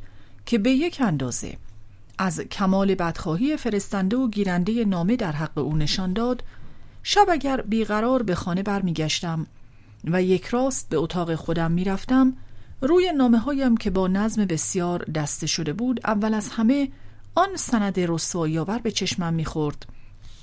همچنان که محال بود به چشم فرانسواز هم نخورده باشد و او آن را روی بقیه نامه ها انگار مجزا به حالت شاهدی گذاشته بود که برای خودش زبانی بود گویا بود و از همان آستانه در آنچنان که فریادی تنم را میلرزانید. در تدارک این گونه صحنه سازی ها که هدفش آموزش بیننده در قیاب خودش بود چنان مهارتی داشت که بعد وقتی خود به صحنه پا میگذاشت بیننده خوب می‌دانست که او همه چیز را می‌داند. فرانسواز در این گونه به حرف آوردن یک شیء بیجان از همان هنر نبوغ‌آمیز و بردبارانه ایروینگ و فردریک لومتر برخوردار بود. پانویس سر جان هنری برادریب ایروینگ 1905 تا 1838 بازیگر انگلیسی به ویژه اجرا کننده نقش های شکسپیر و فردریک لومتر 1800 تا 1876 بازیگر فرانسوی ملودرام های رومانتیک ادامه متن. در آن لحظه همچنان که چراغ روشنی را بالای سر آلبرتین و من گرفته بود که هیچ کدام. از فرو رفتگی های هنوز آشکار بازمانده از سنگینی تن او بر رو تختی را نادیده نمیگذاشت به تصویر عدالت در حال افشای جنایت میمانست. پانویس پیر پرودون 1758 تا 1823 نقاش فرانسوی آستانه رومانتیسم تابلوی دارد به نام عدل و انتقام الهی در تعقیب جنایت این تابلو را در لوور می تواندید و چهره‌ای که در آن نماینده عدل و انتقام الهی است به راستی فرانسواز را با چراغش در بالای سر راوی و آلبرتین به یاد می آورد. ادامه متن آن روشنایی به رخسار آلبرتین لطمه نمی‌زد. بر گونه هایش همان جلای آفتابینی را می نمایانید که در بلبک افسونم کرده بود. پانویس شرح دگرگونی رنگ و حالت چهره آلبرتین از جمله زیباترین صفحه های جستجوست. در سایه دوشیزگان شکوفا را از صفحه 626 به بعد بخوانید. ادامه متن آن چهره آلبرتین که مجموعش گاهی در هوای آزاد به گونه ای رنجورانه رنگ پریده بود در آن لحظه برعکس همچنان که چراغ روشنترش می کرد سطوحی چنان درخشان و یکسان رنگامیزی شده چنان استوار و صاف داشت که می‌شد آن را با رنگ و رخ زنده برخی گلها مقایسه کرد. در این حال من غافلگیر از ورود سرزده فرانسواز به صدای بلند گفتم چطور؟ به این زودی چراغ آوردید؟ وای که چه نور تندی! بدون شک قصدم از جمله دوم پنهان کردن دست پاچگیم و از اولی عذرخواهی به خاطر تأخیرم بود. فرانسواز با لحن دو پهلوی بیرحمانی در پاسخم گفت پس می‌خواهید چطور باشد؟ خامیش؟ موش. این را آلبرتین در گوشم گفت و مرا شیفته سرعت و عادتش در نکته سنجی کرد که چگونه این کنایه روانشناسانه را با من در آن واحد به عنوان آموزگار و همدستش با لحن پرسشی دستوری در میان گذاشت. پانویس فرانسواز که غلطهای دستوریش معروف و یکی از ویژگی های جذاب شخصیت اوست می‌پرسد می‌خواهید چطور باشد خامیش در حالی که باید بپرسد خاموش؟ آلبرتین در گوش راوی آنچه را که فرانسواز به اشتباه گفته است یعنی هجای آخر واژه آخر را تصحیح می کند و با لحنی استفهامی می‌گوید موش؟ اما ظرافت و نکته سنجی آلبرتین که سرعت و عادتش هم راوی را شیفته خود می کند در این است که واژه موش به تنهایی در زبان آمیانه معنی آدم بدجنس و مکار را می دهد. یعنی که آلبرتین در آن واحد هم گفته فرانسواز را تصدیح و هم او را به بدجنسی متهم می کند که منظور پروست از کنایه روانشناسانه و پرسشی دستوری همین است دو واژه خامیش و موش که حاصل چندین ساعت کنکاش و بازی ذهنی است گرچه ترجمه عین واژه های متن فرانسه نیست شیرینکاری زبانی آلبرتین یا پروست را تا حد ممکن منتقل می کند. در هیچ کدام از دو ترجمه ایتالیایی و انگلیسی معادلی برای نکته آلبرتین پیدا نشده است و او فقط گفته فرانسواز را از نظر دستوری تصدیح می کند. ادامه متن پس از آنکه فرانسواز رفت و آلبرتین دوباره روی تختم نشست گفتم می‌دانید از چه میترسم؟ میترسم که اگر همین طور ادامه بدهیم نتوانم میل بوسیدن شما را مهار کنم در آن صورت خیلی حیف می شود به این دعوتش در همان لحظه تسلیم نشدم هر کس دیگری همین را هم نالازم می دانست. چون آلبرتین سخن گفتنی چنان هوسانگیز و نرم داشت که با همان حرف زدن انگار آدم را می بوسید. گفته ای از او لطفی بود و گفتگویش آدم را بوسه باران می کرد. با این همه دعوتش برایم شیرین بود. از زبان دختر زیبای دیگری در سن او هم چنین می بود. اما اینکه دیگر آلبرتین آنگونه دست یافتنی شده باشد مرا دستخوش چیزی بیش از لذت رویاروی تصویرهای آمیخته به زیبایی می کرد. آلبرتین را اول در برابر پلاژ انگار نقاشی شده بر زمینه دریا به یاد می آوردم که در چشمم به همان گونه آری از وجودی واقعی بود که آن تصویرهای صحنه تئاتر که نمیدانی هنرپیشه است که باید بازی کند یا بدلی که در آن هنگام به جای او میآید یا فقط عکسی باز تابانیده سپس زن واقعی از دسته نور جدا شد به سوی من آمد. اما تنها برای آنکه ببینم به هیچ رو در جهان واقعی آن آمادگی عاشقانه ای را ندارد. که در آن چشمانداز جادویی به نظر می آمد داشته باشد. فهمیدم که لمس کردنش بوسیدنش ممکن نیست و تنها می توان با او گفت و شنید و او برای من به همان اندازه زن است که انگورهای ساخته از یشم زینت ناخوردنی میزهای قدیمترها انگور بود. و حال در پرده سومی در برابرم پدیدار می‌شد. همان سان واقعی که در دومین شناختی که از او داشتم اما دست یافتنی آنچنان که در اولی بود دست یافتنی و به گونه هرچه لذتناکتر چه دراز زمانی پنداشته بودم که چنان نیست افسوده دانشم درباره زندگی زندگی نه به آن هماهنگی و سادگی که در آغاز تصور کرده بودم موقتا به انکار هر مطلقی می انجامید. چرا می توان به یقین گفت آنگاه که هرچه در آغاز محتمل انگاشته می‌شد نادرست از آب در میآید و سپس در مرحله سوم حقیقت مییابد. و افسوس که کشفیاتم درباره آلبرتین به همانجا پایان نمییافت.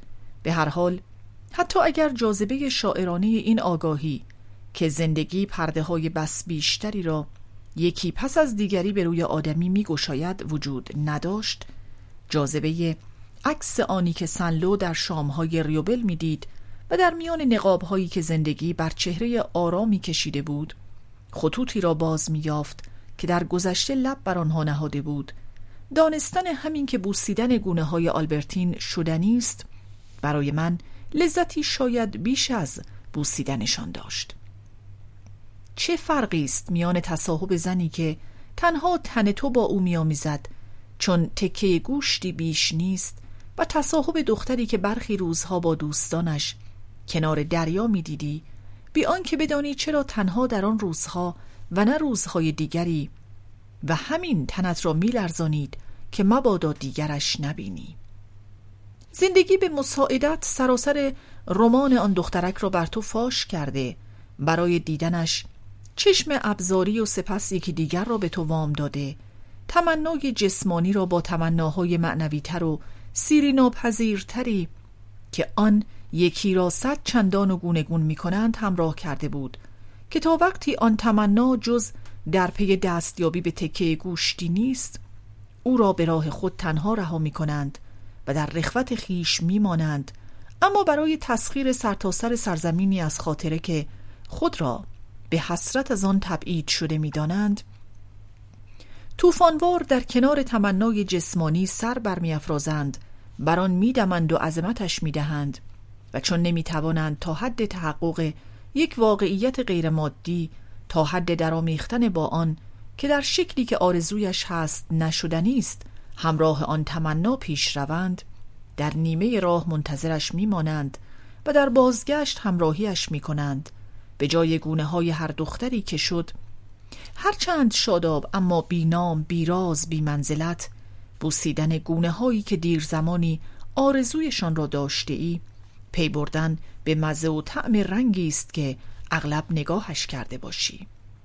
زنی چون آلبرتین را بر زمینه دریا تصویری ساده در دکور زندگی دیده ای و سپس چنان می شود که می توانی این تصویر را بیرون بکشی به کنار خود بیاوری و اندک اندک حجم و رنگهایش را ببینی. انگار که او را پشت عدسی های یک استروسکوپ گذاشته باشی. از همین روست که زنان اندکی دشوار که زود به دست نمی آیند یا حتی نمیدانی که آیا هرگز به دست می آیند تنها زنانی اند که جالبند. زیرا شناختنشان نزدیک شدن به ایشان به دست آوردنشان به منزله کم و بیش کردن شکل و اندازه و برجستگی تصویر آدمی است. درسی در نسبت گرایی در شناخت یک زن است که وقتی دوباره در دکور زندگی تن نازک خیش را باز مییابد دوباره دیدنش زیباست. زنانی که نخستین بار نزد واسطه می‌شناسی به کاری نمی آیند چون نامتغیر میمانند. از این گذشته آلبرتین را همه احساسهای من از یک مجموعه چشماندازهای دریایی در بر می گرفت و همراهی می کرد که برایم بس عزیز بود. چنین میپنداشتم که بر گونه های او همه کناره بلبک را خواهم بوسید. اگر واقعا اجازه می دهید که ببوسمتان ترجیح می دهم این را بگذارم برای بعد و وقتش را خودم انتخاب کنم. اما آن وقت نباید از یادتان رفته باشد که همچو اجازه ای را به من داده اید. باید یک حواله برای یک بوسه به من بدهید. امضا هم می خواهد. اما اگر همین الان بگیرم بعدا می شود یکی دیگر هم گرفت. از این حواله بازیتان خنده هم می گیرد گاه به گاهی یکی بهتان می دهم راستی یک چیز دیگر.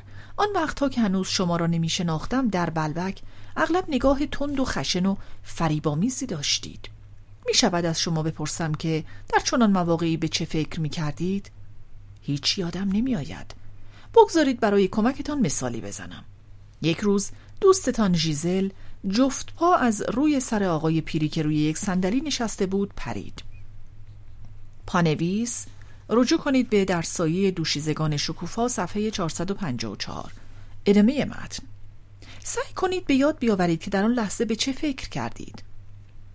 ژیزل دختری بود که با او کمتر از بقیه رفت آمد می کردیم البته جزو دسته ما بود اما نه به طور کامل.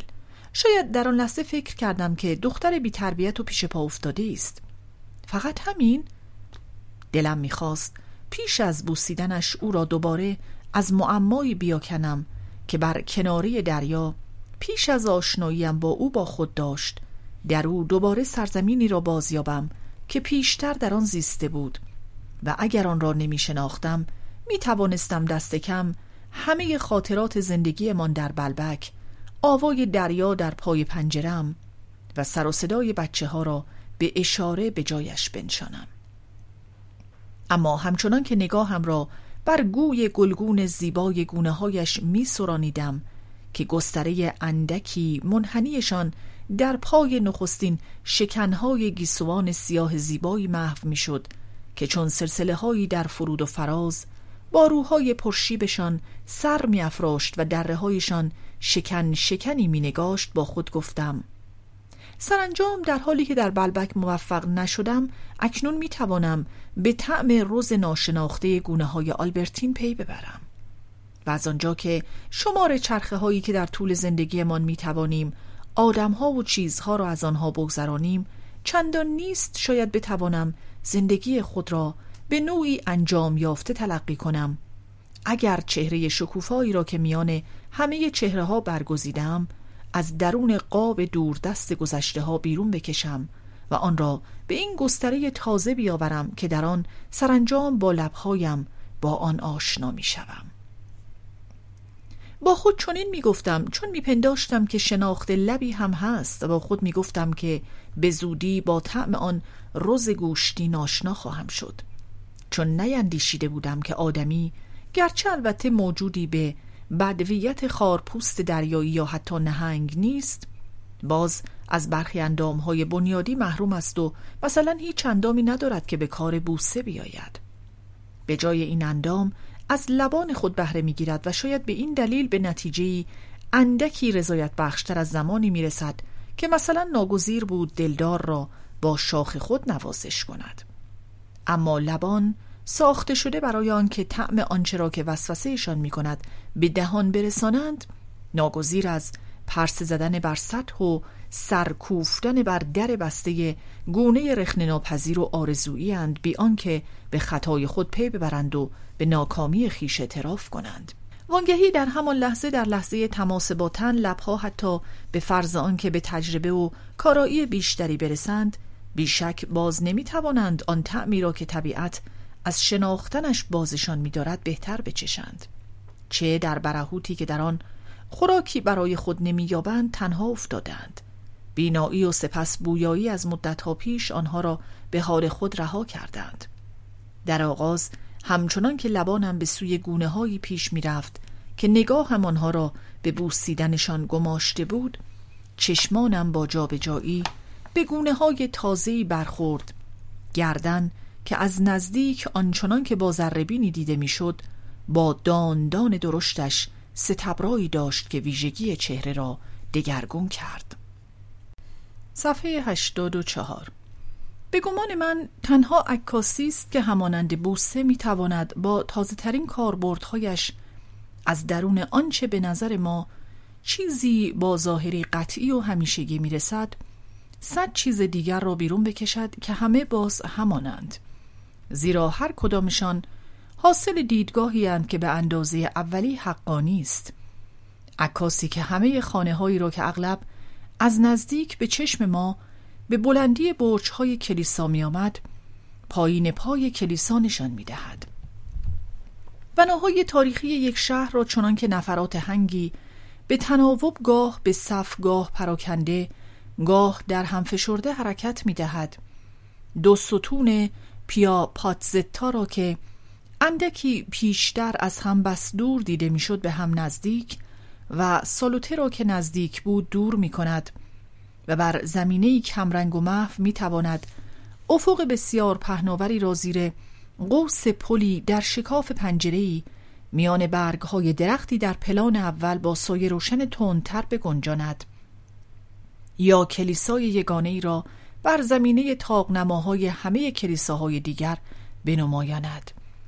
پانویس پیاتزتا میدان کوچک جلوی کلیسای سن مارکوی ونیز است. در این میدان در کنار دریا دو ستون هست که بالای یکی شیر سن مارکو و بالای دیگری پیکره سن تئودور قرار دارد. سالوته کوتاه شده نام کلیسای سانتا ماریا دلا سالوته در کنار کانال بزرگ شهر ونیز است. ادامه متن. خلاصه به همان گونه که در بلبک اغلب آلبرتین را متفاوت دیده بودم در آن راه کوتاهی که لبانم به سوی گونهش پیمود نه یکی که ده آلبرتین دیدم. انگار که خواسته باشم با افزایش شدید شتاب تغییرات پرسپکتیو و گونه گون شدنهای رنگهایی که از یک آدم در دیدارهای متفاوتمان با او به چشممان میآید همه آنها را در چند ثانیه بگنجانم. و به گونه ای تجربی پدیده ای را به وجود آورم که فردیت یک آدم را گونه گون می کند و همه امکانهایی را که در او هست یک به یک چنان که از قلافی از یکدیگر بیرون بکشم. آن دختر به تنهایی انگار الهی چند سر بود که می‌خواستم نزدیکش شوم. آخرین سری که از او دیده بودم جای خود را به یکی دیگر می‌داد. آن سر را دست کم تا زمانی که لمسش نکرده بودم می‌دیدم. عطر ملایمی از آن به من می‌رسید. اما افسوس چون بینی و چشمان آدمی به کار بوسه نمی آید چنان که لب نیز برای آن نیست افسوس که ناگهان چشمانم دیگر ندید و بینیم که فشرده شده بود. دیگر هیچ بویی نشنید و من از این نشانه های نفرت آور دانستم که سرانجام در حال بوسیدن گونه های آلبرتینم بی آنکه با این همه طعم روز آرزوییم را بچشم آیا چون نقش های من عکس زمان بلبک شده بود؟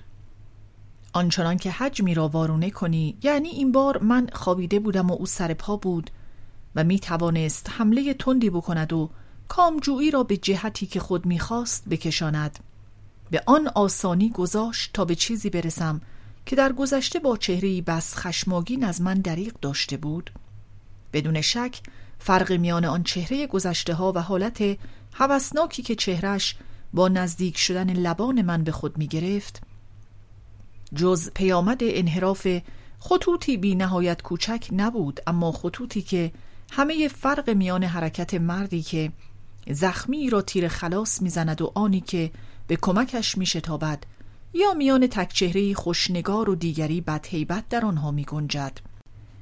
نمی‌دانستم که آیا باید برای این دگرگونی رفتارش خود را مدیون و سپاسگزار نیکوکاری ناخواسته کسی بدانم که در چند ماه گذشته در پاریس یا بلبک به سود من کار کرده بود یا نه و اندیشیدم که چگونه قرار گرفتنمان علت اصلی آن تغییر بوده است. اما آلبرتین دلیل دیگری آورد که دقیقا این بود. آخر آن وقت در بلبک شما را نمی شناختم. ممکن بود فکر کنم که قصد بدی دارید. این دلیل گیجم کرد. بیشک آلبرتین در گفتنش صادق بود برای یک زن این مایه دشوار است که در حرکت اندامهایش در آنچه تنش در خلوتی با یک دوست حس می کند همان گناه ناشناخته ای را بازشناسد که از اندیشه اینکه غریبه ای به قصد او را به آن بکشاند به خود می لرزد. به هر حال هرچه بود آن دگرگونی هایی که از چندی پیش در زندگی آلبرتین رخ داده بود و شاید این را توجیه می کرد که چرا در پاسخ خواست گذرا و صرفا جسمانی من آن چیزی را به آسانی ارزانی داشت که در بلبک در پاسخ عشقم با نفرت و چندش دریغ داشته بود در همان شب تغییری بس شگرفتر در او دیدم. و این درست هنگامی بود که نوازشهایش مرا به رضایتی رسانید که بیشک به چشم او آمد و من حتی ترسیدم که همان حرکت چندشامیزی را در او برانگیزد. که واکنش حیاست و در وضعیت همسانی در پس بوته های خرزهره در شانزلیزه از ژیلبرت سر زد پانویس اشاره پروست به روزهای بازی راوی و ژیلبرت در شانزلیزه و صحنه در پشت بوته های خرزهره است که دو نوجوان بر سر گرفتن نامه با هم کشتی می‌گیرند. نامه بهانه است و قصد واقعی راوی و شاید حتی ژیلبرت از ورای مه گلگون و اطراگین ورزش نوجوانی به چشم میآید. راوی پیش خود می‌گوید شاید کمابیش بو برده بود که بازی من هدفی جز آنی داشت که به زبان آورده بودم اما نتوانسته بود بفهمد که به آن رسیدم و من که می ترسیدم فهمیده باشد و نوعی حالت پس نشیننده خوددارانه شرمامیزی که لحظه بعد به خود گرفت مرا به این فکر انداخت که ترسم بیجا نبود. پذیرفتم که باز در هم بپیچیم. چون از این بیم داشتم که خیال کند هدفی جز همانی نداشته بودم که به دنبالش فقط می‌خواستم آسوده کنار او بمانم. در سایه دوشیزگان شکوفا صفحه 107 ادامه متن. درست عکس این پیش آمد. پیشتر هم هنگامی که آلبرتین را روی تختم خوابانیدم و به نوازشش پرداختم حالتی به خود گرفت که در او ندیده بودم و نشانه تمکین فرمانبردارانه و سادگی کمابیش کودکانه بود. لحظه پیش از درک لذت با رها کردن او از هر گونه دغدغه و هر گونه نخوتی که از این نظر به لحظه پیش از مرگ میماند نوعی بیگناهی کودکانه را به خطوط جوانتر شده چهرش بازگردانیده بود. و بیگمان هر کسی که تواناییش ناگهان به آزمایش گذاشته شود فروتن دقیق و کوشا و دوست داشتنی می شود به ویژه اگر تواناییش برای دیگری بس لذت آور باشد خود نیز از آن سرخوش است و می‌خواهد که لذتی به کمال ارزانی کند. اما در آن حالت تازه سیمای آلبرتین چیزی بیش از بیتمعی و وجدان و سخاوت حرفه‌ای نوعی از خودگذشتگی قراردادی و ناگهانی دیده می‌شد و به جایی دورتر از کودکی خودش به جوانی نژادش بازگشته بود. بس متفاوت با منی که چیزی جز رضایتی جسمانی نخواسته و سرانجام به آن رسیده بودم به نظر آلبرتین انگار زشت می آمد که فکر کند آن لذت جسمانی می تواند با حسی معنوی همراه نباشد و به چیزی پایان دهد. همو که اندکی پیشتر بسیار شتاب داشت اکنون و بیشک به این دلیل که میپنداشت بوسه مستلزم عشق و عشق بر هر کاری مقدم است. در پاسخم که وقت شامش را به او یادآوری می کردم می گفت نه هیچ مهم نیست خیلی وقت دارم. گویی خجالت می کشید پس از آن چه کرده بود بیدرنگ از جا بلند شود و آن را بی ادبی می دانست چون فرانسواز که حتی وقتی تشنه نبود لازم می‌دید شرابی را که ژوپین تعارفش می کرد با شادمانی معدبانی بپذیرد و هر کار مهمی هم که داشت درست نمی‌دانست که در پی آخرین جرعه فوراً به دنبال کارش برود. آلبرتین یکی از نمودهای زن روستایی ساده فرانسوی بود که الگویش را در قالب سنگ در کلیسای سنت آندر دشان می‌توان دید و شاید همین همراه با دلیل دیگری که بعدها خواهیم دید تمنای او را ناخواسته به دلم نشانده بود در نیز همان خوشرفتاری با میهمان و غریبه همان احترام به برخی چیزها و همان ادب و ملاحظه فرانسواز را دیدم که با این همه به زودی دشمن خونی او می‌شد.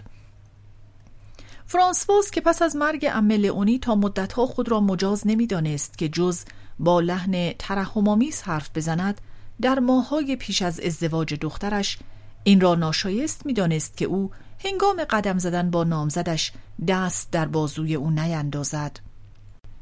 آلبرتین بی حرکت در کنارم می گفت موهای قشنگی دارید چشمهایتان هم زیباست مهربانید. چون یادآوری کردم که دیرش شده است و گفتم باور نمی کنید در پاسخم چیزی گفت که شاید حقیقت داشت اما فقط از دو دقیقه پیش و برای چند ساعت. من همیشه حرف شما را باور می کنم از خودم از خانوادم از محیط اجتماعیم حرف زد. به من گفت می‌دانم که پدر و مادرتان با آدمهای خیلی برجسته آشنا هستند. می‌دانم که دوست روبر فورستیه و سوزان دلاژید. در دقیقه نخست از این نامها هیچ چیز دستگیرم نشد. اما ناگهان به یادم اومد که به راستی هم در شانزلیزه با روبر فورستیه بازی کرده و سپس دیگر او را ندیده بودم اما سوزان دلاژ خیشاوند خانم بلانده بود و من باید یک بار برای درس پیانو به خانه پدر و مادرش می‌رفتم و حتی در یک کمدی محفلی در آنجا نقش کوچکی بازی می کردم. اما از ترس اینکه مبادا خندم بگیرد یا خوندماغ شوم نرفتم و در نتیجه هیچگاه او را ندیدم. در نهایت در گذشته تنها این را فهمیده بودم که خانم معلم خانه سوان که کلاه پردار به سر میگذاشت به خانه پدر و مادر سوزان دلاش هم می‌رفت یا شاید هم آنی که می‌رفت خواهر آن آموزگار یا دوستش بود. به این کار به آلبرتین گفتم که روبر فورستیه و سوزان دلاژ چندان نقشی در زندگیم ندارند. ممکن است اما مادرهایتان با هم دوستند. از همین می شود محیط اجتماعیتان را حد زد. سوزان دلاش را اغلب در خیابان مسین می بینم دختر برازنده است. مادران ما تنها در عالم تخیل خانم بونتان هم دیگر را می شناختند که چون شنیده بود من در گذشته ها با روبر فورستی بازی می کرده و گویا برایش شعرهایی می خواندم چون این نتیجه گرفته بود که با هم رابطه خانوادگی داریم. شنیدم که محال بود نام مادرم را بشنود و نگوید خب بله از نزدیکان دلاش ها و فورستیه هاست. و با این گفته به پدر و مادرم امتیازی می‌داد که حقشان نبود. هرچه بود برداشت های اجتماعی آلبرتین بی نهایت احمقانه بود. فکر می کرد که آدم های دارای نام سیمونه با دو ان نه تنها از سیمونه های با یک ان بلکه از همه آدم های دیگر پسترند پانویس پیشتر در دوشیزگان شکوفا هم از افتخار و تمایز نام خانوادگی سیمونه با یک ان از نظر آلبرتین و نزدیکانش سخن گفته شده بود.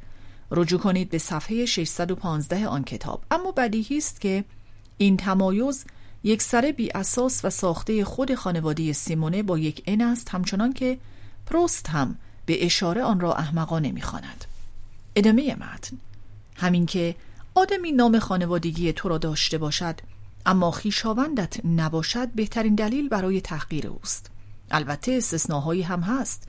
می شود چون این پیش آید که در یکی از آن گرد همایی هایی که آدم نیازمند است از هر کجا که شد چیزکی بگوید و در ضمن آدمها خود را سرشار از خوشبینی و آمادگی حس می کنند مثلا در دسته تشییع جنازه‌ای که به سوی گورستان می رود دو سیمونه با دو این پس از معارفه با یکدیگر با توجه به همنامیشان با نیکخواهی متقابل اما البته بی نتیجه بکوشند. رابطه خانوادگی میان خود پیدا کنند. اما این استثناست. بسیاری از آدمها چندان شرافتمند نیستند. ولی ما این را نمی‌دانیم یا برایمان مهم نیست. در حالی که اگر به دلیل همنامی نامه هایی را که برای آنان فرستاده شده به دست ما برسانند یا برعکس در داوری درباره ایشان مبنا را بر سوء زنی می‌گذاریم که اغلب موجه است. میترسیم ما را با آنان اشتباه بگیرند و برای پیشگیری اگر نام آنان به میان آید به انزجار چهره در هم می‌کشیم. وقتی در روزنامه ها می‌بینیم که آنان هم نام ما را دارند به نظرمان میآید که آن را از ما دزدیدند. گناهان دیگر افراد جامعه را به چیزی نمی‌گیریم اما مال همنامانمان را دوچندان سنگینتر می‌دانیم. آنچه بر نفرتمان از سیمونه های دیگر دامن می‌زند این است که نفرتی فردی نیست موروسی است دو نسل بعدتر تنها قیافه توهینآمیزی را به خاطر میآوریم که اجدادمان در قبال سیمونه های دیگر به خود می گرفتند. دلیلش را نمی‌دانیم اما تعجب می کنیم اگر بشنویم که قتلی منشأ آن بوده است و این هست تا روزی که اغلب هم پیش می آید و میان دو سیمونه با دو ان که با هم هیچ خیشاوندی ندارند کار به وصلت می کشد.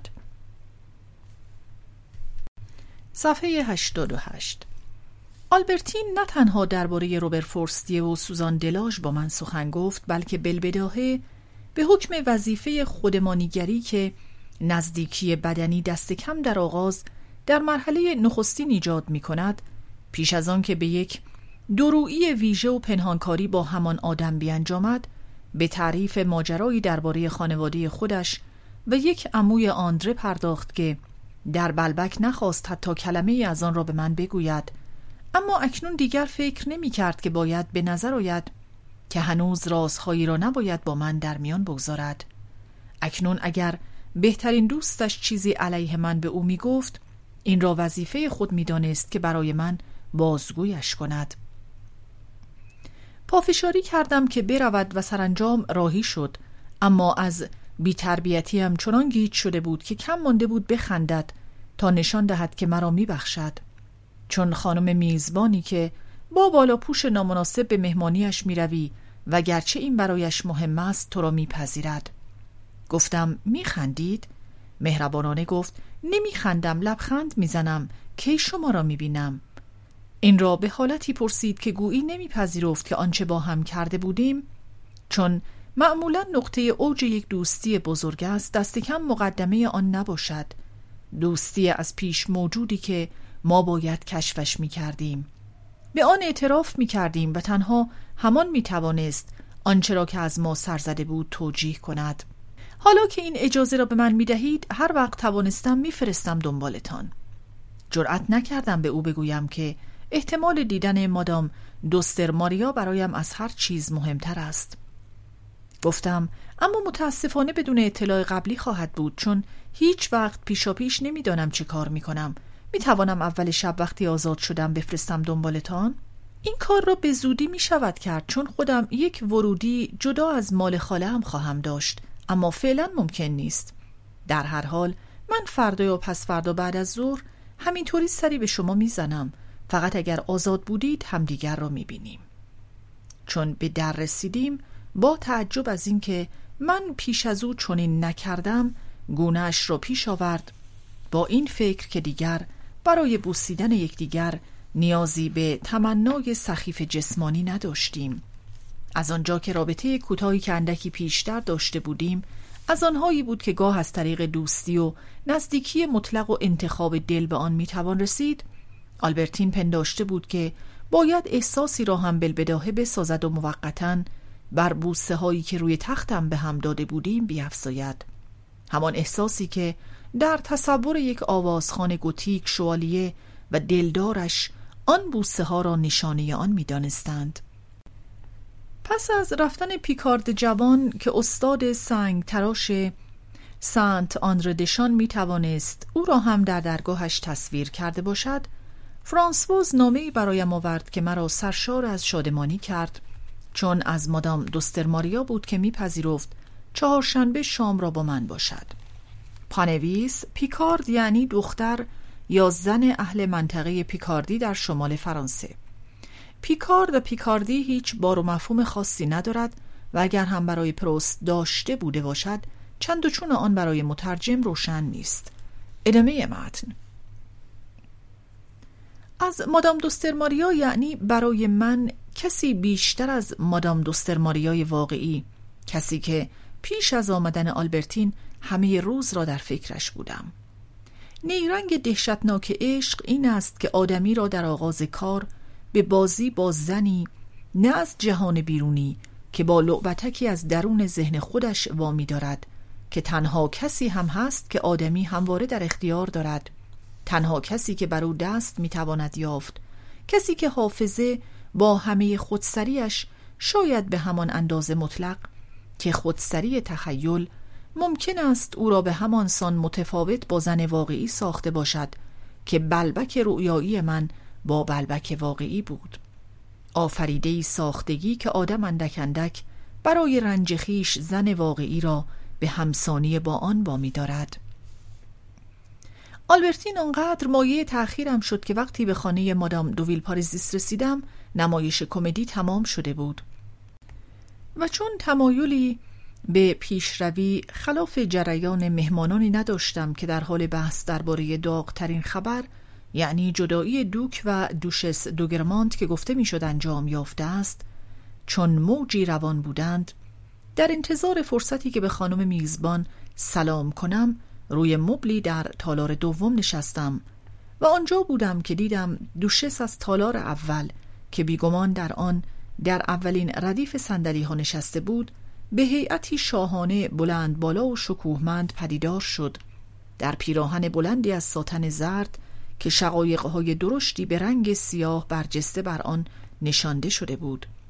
از دیدنش دیگر هیچ دست پاچه نمی شدم روزی از روزها مادرم در حالی که دستش را به عادت هر باری که می ترسید مرا بیازارد روی پیشانیم گذاشته بود با گفتن اینکه دیگر برای دیدن مادام دوگرمانت از خانه بیرون نرو انگشت نمای همه شده ای وانگهی می‌بینی که مادر بزرگت مریض است. واقعا کارهای خیلی مهمتر از این داری که بروی و سر راه زنی بیستی که تو را آدم نمی‌داند. مرا یک باره از خوابی بیش از حد طولانی بیدار کرد. چون خواب کننده ای که آدم را از سرزمین دوردستی که خود را در آن میپندارد برگرداند و چشمانش را باز کند یا چون پزشکی که با یادآوری حس وظیفه و واقعیت آدمی را از یک بیماری خیالی که با آن کنار آمده برهاند فردای آن روز را صرف آخرین بدرود با رنجی کردم که دیگر به آن پشت پا می زدم ساعتها پیاپی گریه کنان بدرود شوبرت را می خواندم. بدرود خواهر سرمدی فرشتگان. صداهایی بیگانه به دور از منت فرا می‌خوانند. و سپس تمام شد.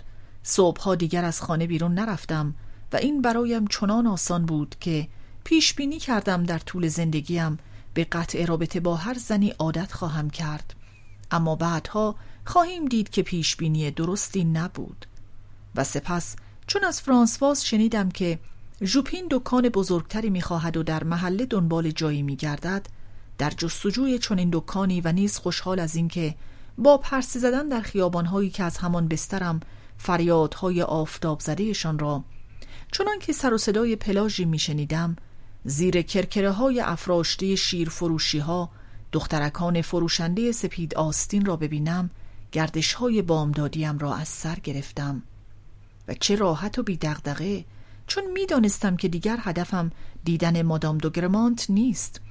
چون آن زنی که تا معشوقی دارد بی نهایت احتیاط می کند و از روزی که با او به هم زد نامه هایش را در هر کجا رها می‌گذارد. قافل از این خطر که شاید شوهرش به راز خطایی پی ببرد که در او ترس از آن نیز همزمان با ارتکابش پایان گرفته است. آنچه مایه اندو هم می‌شد این بود که می‌دیدم کم و بیش در همه خانه ها مردمانی تلخ کام می نشینند. اینجا زن همواره می گریست چون شوهر به او خیانت می کرد. آنجا برعکس آنجای دیگر مادری کارگر رنجور از کتکهای فرزندی بدمست میکوشید رنج خود را از همسایگان پنهان کند نیمی از بشریت گریان بود و چون این نیمه را شناختم چنان سطوهاورش دیدم که از خود پرسیدم آیا حق با شوهر یا زنی نبود که خیانت می کردند و خیانتشان تنها از آنجا می آمد که از کامروایی حقانی محروم بودند و با همه کس جز با زنان و شوهران خیش مهر و وفا داشتند. پانویس در این چند جمله سوزناک که لحن و مضمونش خوشبختانه بسیار بسیار به ندرت در جستجو دیده می شود نیمه بشریت را زمیری عام و گنگ مشخص می کند و در نتیجه چندان روشن نیست که منظور پروست از این نیمه تنگ دستانند یا آن نیمی از بشریت که به همسران خود خیانت می کنند ادامه متن. چیزی نگذشته دیگر حتی نیازی نبود که به انگیزه کمک به ژوپین به گردش های بامدادی هم ادامه دهد. چون با خبر شدیم که مباشر استاد مبل سازی را که کارگاههایش در حیات ساختمان تنها با تیغه ای از دکان ژوبین جدا می‌شد به زودی بیرون خواهد کرد چون ضربه های چکشش بیش از اندازه سر و صدا داشت. برای ژوپین از این بهتر نمی‌شد چون کارگاه ها دارای زیرزمینی بود که در آن چوب میگذاشتند و به زیرزمین های ما راه داشت. ژوپین می توانست آن را انبار زغال کند و با برداشتن تیغه برای خود یک دکان بزرگ بسازد. در این حال از یک سو ژوپین چون بهای پیشنهادی آقای دوگرمانت را زیادی می‌دانست میگذاشت هر کسی از محل دیدن کند تا جناب دوک دل سرد از پیدا کردن مستجر تازه‌ای راضی شود که به او تخفیفی بدهد و از سوی دیگر فرانسواز با دیدن اینکه دربان حتی پس از ساعت بازدید دکان نوشته اجاره داده می شود را روی در آن باقی می‌گذارد بو برد که او دامی گسترده است تا آن نوکر گرمانت و نامزدش را به آنجا که می توانست برایشان خلوتگاه عشق باشد بکشاند و سپس مچشان را بگیرد. پانویز این جمله بسیار دراز در عین وفاداری مطلق به متن اصلی به اندکی ویرایش و یک جابجایی کوچک نوکر گرمانت و نامزدش به جای نامزد نوکر گرمانت نیاز داشته است تا خانا شود چه در متن اصلی در قایت آشفتگی است و می‌توان حدس زد که نویسنده آن را دوباره نخوانده است. ادامه متن.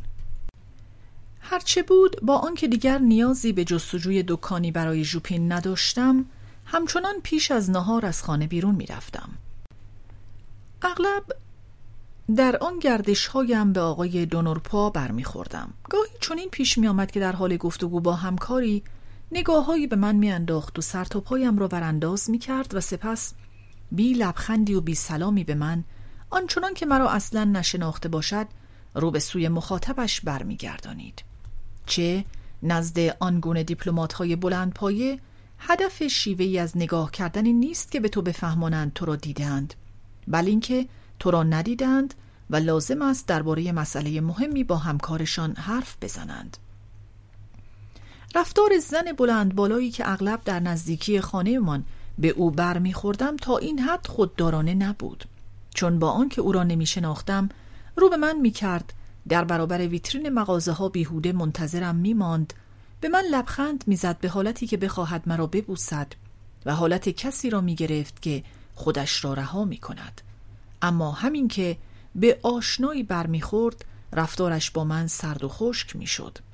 دیگر از مدتها پیش در آن گردش های بامدادی به تناسب کاری که داشتم حتی اگر خرید روزنامه بی اهمیت سرراستترین راه را برمیگزیدم و تأسفی نداشتم که بیرون از مسیر هر روزی قدم زدن دوشس باشد و اگر برعکس در همان مسیر بود بدون ملاحظه و ظاهرسازی می رفتم چون دیگر به نظرم آن راه ممنوعی نمی آمد که در آن باید از زن حق ناشناسی امتیاز دیدنش را بر خلاف میل خودش به زور می گرفتم. اما فکر نکرده بودم که شفا یافتنم به موازات آنکه رفتارم را با مادام دوگرمانت عادی می کرد به همین نتیجه می انجامید و خوشرویی و محبتی را ممکن می ساخت که دیگر برایم مهم نبود تا آن زمان اگر همه عالم و آدم دست به دست هم می‌دادند تا مرا به او نزدیک کنند کوشش هایشان را شومی سرنوشت یک عشق بیفرجام نقش براب می کرد. پریانی نیرومندتر از آدمیان حکم کردند که در چنین مواردی هیچ چیز به کار نمی آید تا اینکه روزی صمیمانه و از ته دل با خود بگوییم دیگر عاشق نیستم از سنلو دلگیر شده بودم که چرا مرا به خانه زنداییش نبرد اما نه او و نه هیچ کس دیگری نمی توانست تلسمی را بشکند تا زمانی که دلداده مادام دوگرمانت بودم نشانه های مهرامیزی که از دیگران می دیدم و ستایش هایشان مایه رنجم می شدند نه تنها از این رو که از سوی او نبود بل چون که او از آنها با خبر نمی شد گویین که اگر هم با خبر می شد هیچ سودی نداشت. حتی در میان جزئیات رابطه مهرامیز یک بار غیبت یا رد دعوتی به شام یا پرخاشی ناخواسته و ناخداگاه بیشتر از همه آرایه ها و زیباترین جامعه ها به کار می آید. اگر هنر موفق شدن بر این پای آموخته می‌شد شاید کسانی موفق می شدند. صفحه 93 در لحظه ای که مادام دوگرمانت با سری پر از خاطره دوستانی که من نمی شناختم و شاید یکی دو ساعتی بعد در مهمانی دیگری بازشان می‌دید از تالاری میگذشت که من در آن روی مبلی نشسته بودم. چشمش به من افتاد که دیگر به راستی بی بودم و قصدی جز اظهار ادب نداشتم. حالا که در زمانی که دلدادش بودم آن همه میکوشیدم. به بیاعتنایی وانمود کنم و نمی توانستم سرخم کرد به سویم آمد و دوباره همان لبخند آن شب اپرا را به لب آورد که دیگر این حس رنجاور که کسی که خود دوستش نمی داشت عاشق او باشد آن را نمی زدود. پانویز اشاره راوی به شبی است که برای دیدن بازی لابرما به اپرا می رود و در آنجا دوشس دوگرمانت را در لوژی می بیند و دوشس که مرا شناخته بود رگبار آزرخشی و آسمانی لبخندش را بر من فرو بارید. طرف گرمانت یک صفحه 79 ادامه متن. به تنازی دامن عظیمش را جمع کرد که اگر نمی کرد همه مبل را فرا می گرفت و به من گفت نه راحت باشید اجازه می دهید یک دقیقه کنارتان بنشینم؟ از من بلندتر بود و حجم دامنش او را بزرگتر هم می کرد کم مانده بود هم بازوی برهنه زیبایش به من بخورد که گرداگردش کرک نامحسوس پرپشتی پیوسته بخارگونه زرین را چون مهی می پراکند و هم رشته مارپیچ بور گیسوانش که عطرشان بر من میوزید. چون جایش تنگ بود نمی توانست به راحتی رو به من کند. ناگزیر به روبرو و نه به پهلو نگاه می کرد و از این رو حالتی خیال ناک و ملایم به خود می گرفت آنچنان که در تک چهره ای از من پرسید از روبر خبر دارید؟ در این لحظه خانم ویل پاریزیس از آنجا گذشت. ای آقا یک بار هم که خدمت می رسیم این چه وقت آمدن است؟ و چون دید که با خیشاوندش حرف می‌زنم با این گمان که شاید رابطه نزدیکتر از آنی داریم که او می‌داند گفت اما مزاحم خوشوبشتان با اوریان نمی‌شوم چون یکی از وظایف هر خانم میزبانی ایفای نقش دلال محبت است. نمی‌خواهید چهارشنبه با او برای شام بیایید؟ روزی بود که باید با مادام دوستر ماریا شام میخوردم. نپذیرفتم. شنبه چطور؟ مادرم شنبه یا یک شنبه برمیگشت. درست نبود که شبها شام را با او نباشم. پس این دعوت را هم نپذیرفتم. به از آن مردهایی نیستید که به این راحتی ها به خانه آدم بیایند. چرا هیچ وقت به دیدن من نمی آیید؟ این را مادام دوگرمانت هنگامی گفت که مادام دوویل پاریزیس از ما دور شد و رفت تا به بازیگران تبریک بگوید. و دسته ای از گل سرخ به ستاره نمایش بدهد که همه ارزشش به دستی بود که آن را می‌داد چون خودش بیشتر از 20 فرانک نمی ارزید. و تازه این بالاترین قیمت بود برای کسی که فقط یک برنامه اجرا می کرد. مارکیز به هنرپیشگانی که در همه مهمانی های اسرانه و شبانه شرکت می کردند گل سرخهایی به قلم خودش می‌داد. خیلی بد است که فقط در خانه دیگران هم دیگر را ببینیم. حالا که نمی‌خواهید در خانه خیشاوندم با هم شام بخوریم چرا برای شام به خانه خودم نیایید؟ برخی از مهمانان که به هر بهانه‌ای هرچه بیشتر مانده بودند اما سرانجام می‌رفتند با دیدن اینکه دوشس در حال گپ زدن با جوانی روی مبلی چنان تنگ نشسته است که بیش از دو نفر در آنجا نمی‌گیرند پنداشتند که خبر را بد فهمیدند و آنی که خواهان جدایی است نه دوشس بلکه دوک است به خاطر من. سپس به شتاب این خبر را پخش کردند. خود من بهتر از هر کسی می دانستم که این خبر دروغ است. اما در شگفت بودم از اینکه در چنان دوره دشواری که یک جدایی هنوز انجام نیافته در دست اقدام بود دوشس به جای آنکه دوری بگزیند برعکس آدمی را که چندان هم نمی شناخت به خانه خود دعوت کند. چون این گمان بردم که دوک تنها کسی بود که نمی‌خواست دوشس مرا در خانه بپذیرد. و حال که دوشس را ترک می کرد او دیگر هیچ مانعی نمی‌دید که با کسانی که از ایشان خوششان میآمد هم نشینی کند. دو دقیقه پیشتر حیرت می کردم اگر می شنیدم که مادام دوگرمانت از من خواهد خواست که به دیدنش بروم تا چه رسد به اینکه با او شام بخورم.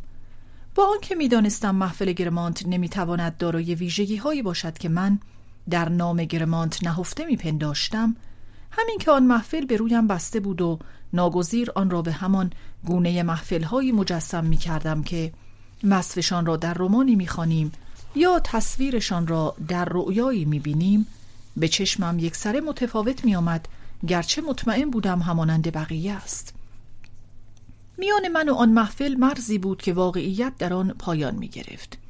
شام خوردن در خانه گرمانت چون آغازیدن سفری بود که مدتها آرزویش را داشته بوده باشی چنان بود که آرزویی را از درون ذهنم به برابر چشمانم بیاورم و با رؤیایی آشنایی به هم زنم. در نهایت می‌شد خیال کنم که بحث شامی از آنگونه در میان است که میزبانان کسی را دعوت می کنند که نمی‌خواهند دیگران ببینند. به او می‌گویند تشریف بیاورید غیر از شما هیچ کس نیست. و وانمود می کنند که نه خودشان بلکه نامحرم از درامیختن با دوستان ایشان می ترسد و حتی میکوشند قرنطینه ای را که برای دور نگه داشتن او از دیگران می‌سازند امتیاز قبطانگیزی بنمایانند که تنها از آن نزدیکانشان است و او چون به رغم میل خود مردم گریزه است از آن برخوردار می شود اما برعکس حس کردم که مادام دوگرمانت مشتاقانه می‌خواهد خوشایندترین چیزی را که دارد به من بچشاند. و این هنگامی بود که به حالتی چون نمایاندن زیبایی بنفش گونه پا گذاشتن به خانه خیشاوند فابریس و معجزه آشنایی با کنت مسکا به من گفت ببینم جمعه برای یک مهمانی کوچک خودمانی وقت دارید؟ لطف کنید و بیایید. پرنسس دوپارم هم هست که زن دلپذیری است. اصلا اگر بنا نبود آدمهای جالبی ببینید دعوتتان نمی کردم پانویس اشاره به صحنه است در خانه دوشس سن سورینا در کتاب سومعه پارم استاندال میگذرد. ادامه متن. خانوادی که در قشرهای میانی جامعه که دستخوش حرکت سعودی دائمیان ترد می شود برعکس دارای نقش مهمی در قشرهای ساکن چون خرد برجوازی و اشرافیت شاهانه است که نمی‌تواند در جستجوی سعود باشد چون از دیدگاه ویژه خودش بالاتر از خود چیزی نمی بیند. دوستی که خانم ویلپارزیس و روبر به من نشان می‌دادند شاید مرا در نظر مادام دوگرمانت و دوستانش که همواره میان خود و در محفلی بسته زندگی می کردند در خور توجهی کنج کاوانه کرده بود که خود گمان نمی کردم. مادام دوگرمانت از آن خیشاوندانش شناختی خودمانی روزمره پیش پا افتاده بس متفاوت با آنی داشت که ما تصور می کنیم. شناختی که اگر شامل ما هم بشود کارهایمان نه تنها چون دانه شن از چشم یا قطره آب از نای از هیته آن شناخت دفع نمی شوند بلکه ممکن است در آن حک شوند و سالها پس از آن که خود فراموششان کرده ایم در کاخی جایی تفسیر و تعریف شوند که ما از بازیافتنشان در آنجا به همان گونه که از دیدن یک نامه خود در مجموعه گرانبهایی از دست نوشته های برجسته حیرت کنیم. مردمان برازنده ساده شاید از در خانه خود در برابر رفت و آمد بیش از حد محافظت کنند اما در خانه گرماند چنین نبود. برای یک غریبه تقریبا هیچ امکانی نبود که پایش به آن برسد. و اگر پس از عمری سر و کار دوشس با غریبه ای میافتاد حتی در ذهنش نمی گنجید که درباره امتیاز اجتماعی ناشی از او برای خودش فکر کند. چون امتیاز چیزی بود که او خود به دیگران می‌داد و نمی توانست از دیگران دریافت کند. تنها به ارزش های واقعی غریبه فکر می کرد و مادام دوویل پارزیس و سنلو به او گفته بودند که من چنان ارزش هایی دارم. و بیگمان گفتهشان را باور نمی کرد اگر متوجه نشده بود که آن دو هرگز نمی توانستند مرا هر زمان که خود بخواهند به خانهشان بکشانند. پس یعنی که من در بند محفل بازی اشرافی نبودم که گویا همین در نظر دوشس نشانه آن بود که چنین غریبه ای از جمله آدمهای خوشایند است.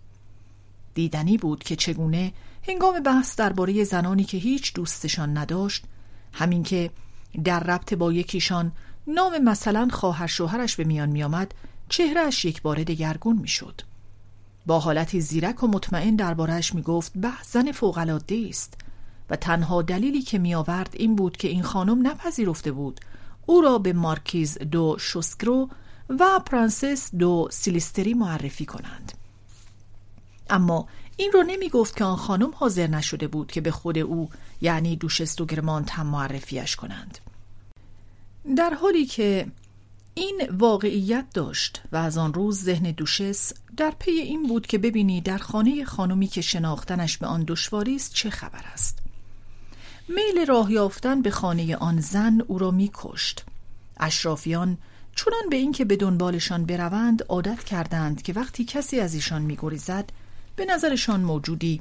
شگرف و نادر می‌رسد و همه توجهشان را به سوی خود می‌کشد. آیا در ذهن مادام دوگرمانت انگیزه واقعی دعوتم به خانهاش در حالی که دیگر دوستش نداشتم این نبود که من به دنبال خیشاوندانش نبودم اما آنان مرا می جستند نمی‌دانم. در هر حال چون تصمیم گرفته بود دعوتم کند می‌خواست بهترین آنچه را که در خانه داشت به من ارزانی بدارد. و آن دست از دوستانش را که ممکن بود. به خاطرشان نزدش بر نگردم و به نظرش ملال می آمدند از من دور کند. با دیدن دوشس که گام های ستارهوارش را کج کرد و به سوی من آمد کنارم نشست و به شام دعوتم کرد نتوانستم. دلیل تغییر رفتارش را که در نظرم انگیزه های ناشناخته داشت دریابم. نابرخوردار از حس ویژه‌ای که در این باره راهنماییمان کند تصورمان از کسانی که بسیار کم می‌شناسیم آنچنان که من دوشس را میشناختم این است که تنها در چند لحظه نادری که چشمشان به ما میافتد به ما فکر می کنند. اما این فراموشی آرمانی که به خیالمان آن کسان ما را در آن نگه می‌دارند مطلقا دل بخواهی است به گونه ای که وقتی در سکوت تنهایی همان چنان که سکوت شوی زیبا ستارگان محفل را مجسم می کنیم که در آسمان به فاصله بی نهایت به راه خود می روند بی اختیار از ناراحتی یا از لذت تکان می خوریم اگر از آن بالا دعوتی به شامی یا بدگویی بدجنسانه ای چون سنگی آسمانی به سویمان فرود آید و بر آن ناممان را که میپنداشتیم در زهره و ذات البروج ناشناخته باشد حک شده ببینیم. شاید به تقلید از پادشاهان ایرانی که به نوشته کتاب استر میفرمودند تا تذکره هایی را برایشان بخوانند که نام بندگان خدمتگزارشان در آنها نوشته بود دوشست و گرمانت هنگامی که سیاهه های درست نیت را از نظر میگذرانید گاهی درباره من پیش خود گفته بود یکی از کسانی که به شام دعوت می کنیم. اما پادشاهی که دو صد خدمت و عزت بیند هر دمش دل پی تازه هوسی پرگیرد. پانویس در تورات در این باره چنین آمده است.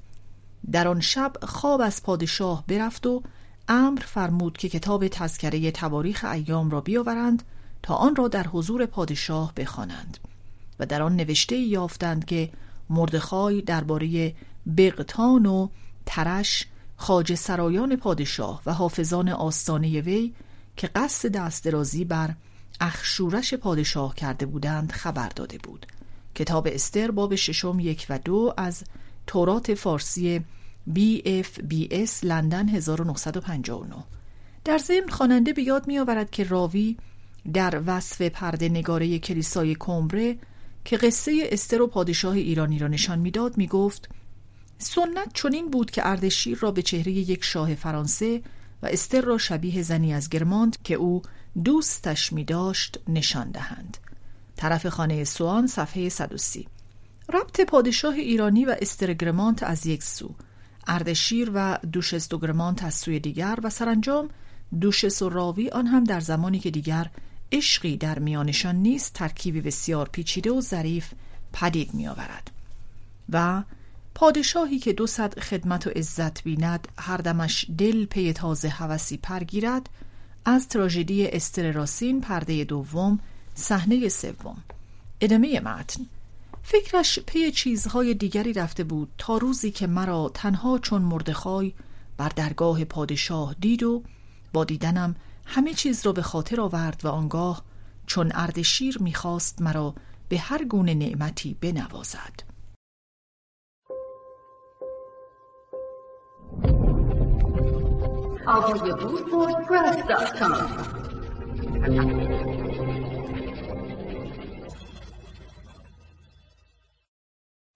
صفحه 99 با این همه باید بگویم که حیرتی از یک نوع کاملا مخالف با آنی که در لحظه دعوت مادام دوگرمانت دچارش شدم در انتظارم بود.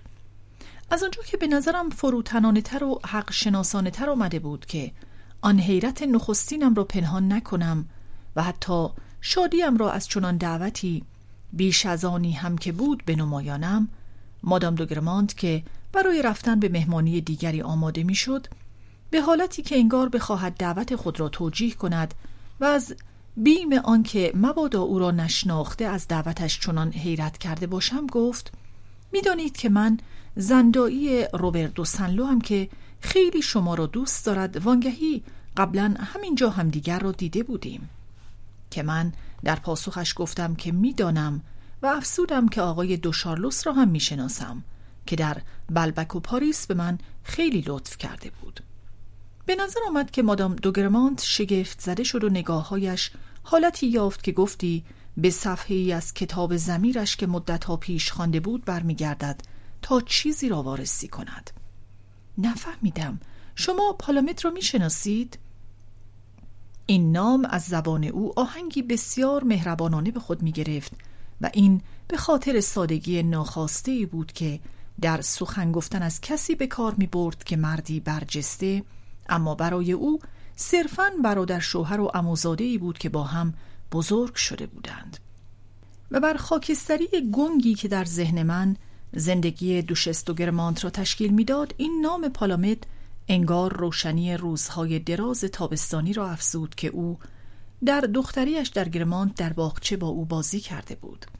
از این گذشته اوریان دو گرمانت و اموزادهش پالامت در آن دوره زندگیشان که دیگر سالها از آن میگذشت بس متفاوت بودند با آنی که بعدها شدند. به ویژه آقای دوشارلوس که در آن زمان یک سر دل در پی هنر داشت اما بعدها این گرایش خود را چنان مهار کرده بود که در شگفت شدم. وقتی شنیدم نقاشی باد به زن بزرگ آراسته به زنبقهای زرد و سیاهی که دوشس آن روز به دست داشت کار اوست. نیز می‌شد از او بخواهم سنات کوچکی را نشانم دهد که آقای دوشارلوس در گذشته برای او نوشته بود. هیچ نمی‌دانستم که بارون زمانی چون این استعدادهایی داشت که هرگز از آنها حرفی نمی‌زد. این را هم گذرا بگوییم که آقای دوشارلوس خوش نداشت در خانواده او را پالامت بخوانند.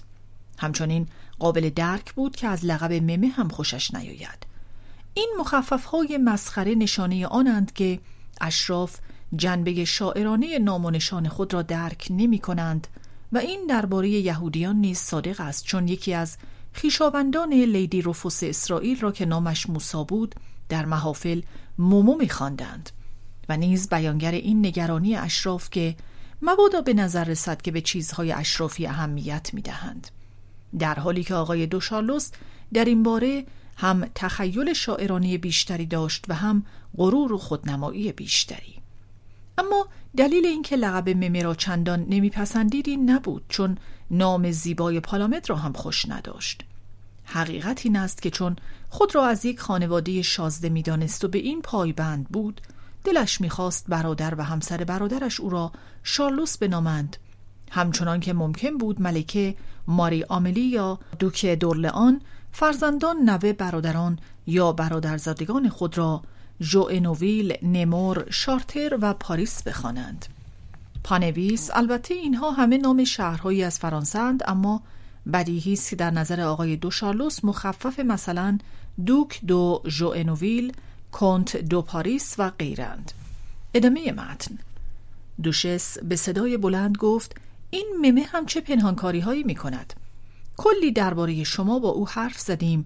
گفت که خیلی از آشنایی با شما خوشحال می شود به حالتی که انگار به عمرش شما را ندیده. قبول کنید که خیلی با مزه است. گاهی هم یک کمی خول است که این حرف از طرف من درباره برادر شوهری که خیلی هم دوستش دارم و برایش ارزش استثنایی قائلم خیلی دوستانه نیست. از شنیدن واژه خل درباره آقای دوشارلوس خیلی جا خوردم و با خود گفتم که شاید این نیمه دیوانگی برخی حرکات او را توجیه کند. مثلا خوشحالی آشکارش را از اینکه از بلوک بخواهد مادرش را کتک بزند. پانویس اشاره راوی به گفته های است که بارون دو شارلوس در پایان اسرانه مادام دویل پاریزیس به زبان می آورد. رجوع کنید به طرف گرمانت یک صفحات 329 و 330 ادامه متن. پیش خود گفتم که نه تنها مضمون چیزهایی که آقای دوشارلوس می گفت بلکه شیوه گفتنش هم تا اندازه دیوانوار بود. نخستین باری که صدای یک وکیل یا یک بازیگر تئاتر را میشنویم از آن همه تفاوت لحنشان با لحن حرف زدن عادی آدمها در شگفت می‌شویم اما چون می‌بینیم که به نظر همه طبیعی میآید به دیگران چیزی نمی‌گوییم پیش خود نیز چیزی نمی‌گوییم و به ستایش میزان استعداد وکیل یا بازیگر بسنده می کنیم.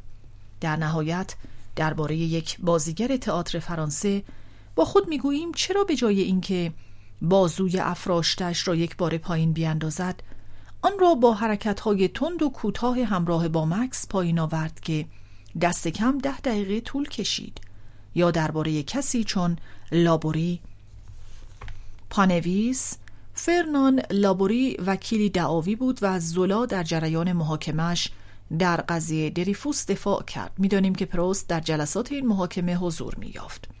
ادامه متن. چرا همین که دهن باز کرد برای گفتن ساده ترین چیزها آن صداهای تراژیک و غیرمنتظره را بیرون داد؟ اما چون همه پیشا پیش این را پذیرفتند تعجب نمی کنیم. به همین گونه وقتی فکرش را می کردی با خود می گفتی که آقای دوشارلوس درباره خودش با تنتنه و با لحنی حرف می‌زند که به هیچ وجه به سخن گفتن عادی نمیماند پنداری دقیقه به دقیقه باید به او گفته می‌شد چرا اینقدر داد می‌زنید چرا اینقدر از خود رازید اما به نظر می آمد که همه ناگفته پذیرفتند که این همه اشکالی ندارد و هنگامی که او به فرمایش می پرداخت همه سرابها گوش می شدند. ولی شکی نیست که گهگاهی یک غریبه ممکن بود فکر کند که داد زدن دیوانه ای را می شنود.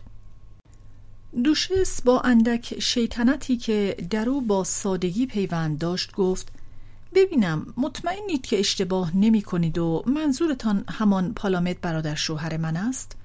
چون درست است که از پنهانکاری خوشش می آید اما این دیگر زیادی است. در پاسخ گفتم که کاملا مطمئنم و بعید نیست که آقای دو شارلوس نام مرا اشتباه شنیده باشد مادام دوگرمانت به لحنی انگار تأسف آمیز گفت خب با شما خداحافظی می کنم باید یک نوک پا به خانه پرنسس دولینی بروم. شما به خانه او نمی روید؟ نه از محافل خوشتان نمی آید حق با شماست خیلی خسته کننده است. کاش من هم مجبور نبودم اما خیشاوندم است اگر نروم بد می شود خیلی متاسفم البته برای خودم چون می توانستم شما را با خودم ببرم و حتی برتان گردانم. پس فعلا با شما خداحافظی می کنم و خوشحالم که شما را جمعه می بینم شاید این را که آقای دوشارلوس به خاطر من در برابر آقای دارژانکوئر سرخ شده باشد بتوان پذیرفت.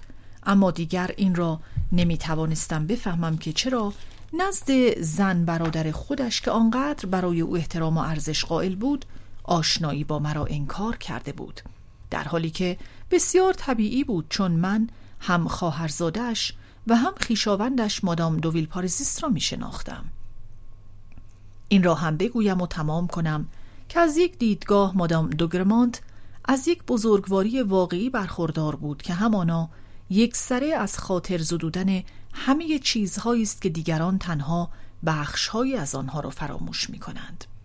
اگر هم هرگز مرا ندیده بود که مزاحمش می شدم دنبالش می کردم در گردش های صبحگاهی سایه به سایهش می رفتم اگر هم هیچگاه به سلام های هر روزیم با ناراحتی و تنگ حوصلگی پاسخ نداده بود اگر هم دست رد به سینه سنلوک خواهش می کرد به خانهش دعوتم کند نزده بود باز خوشرفتاریش با من نمی توانست بزرگوارانه و طبیعی تر از آنی باشد که بود.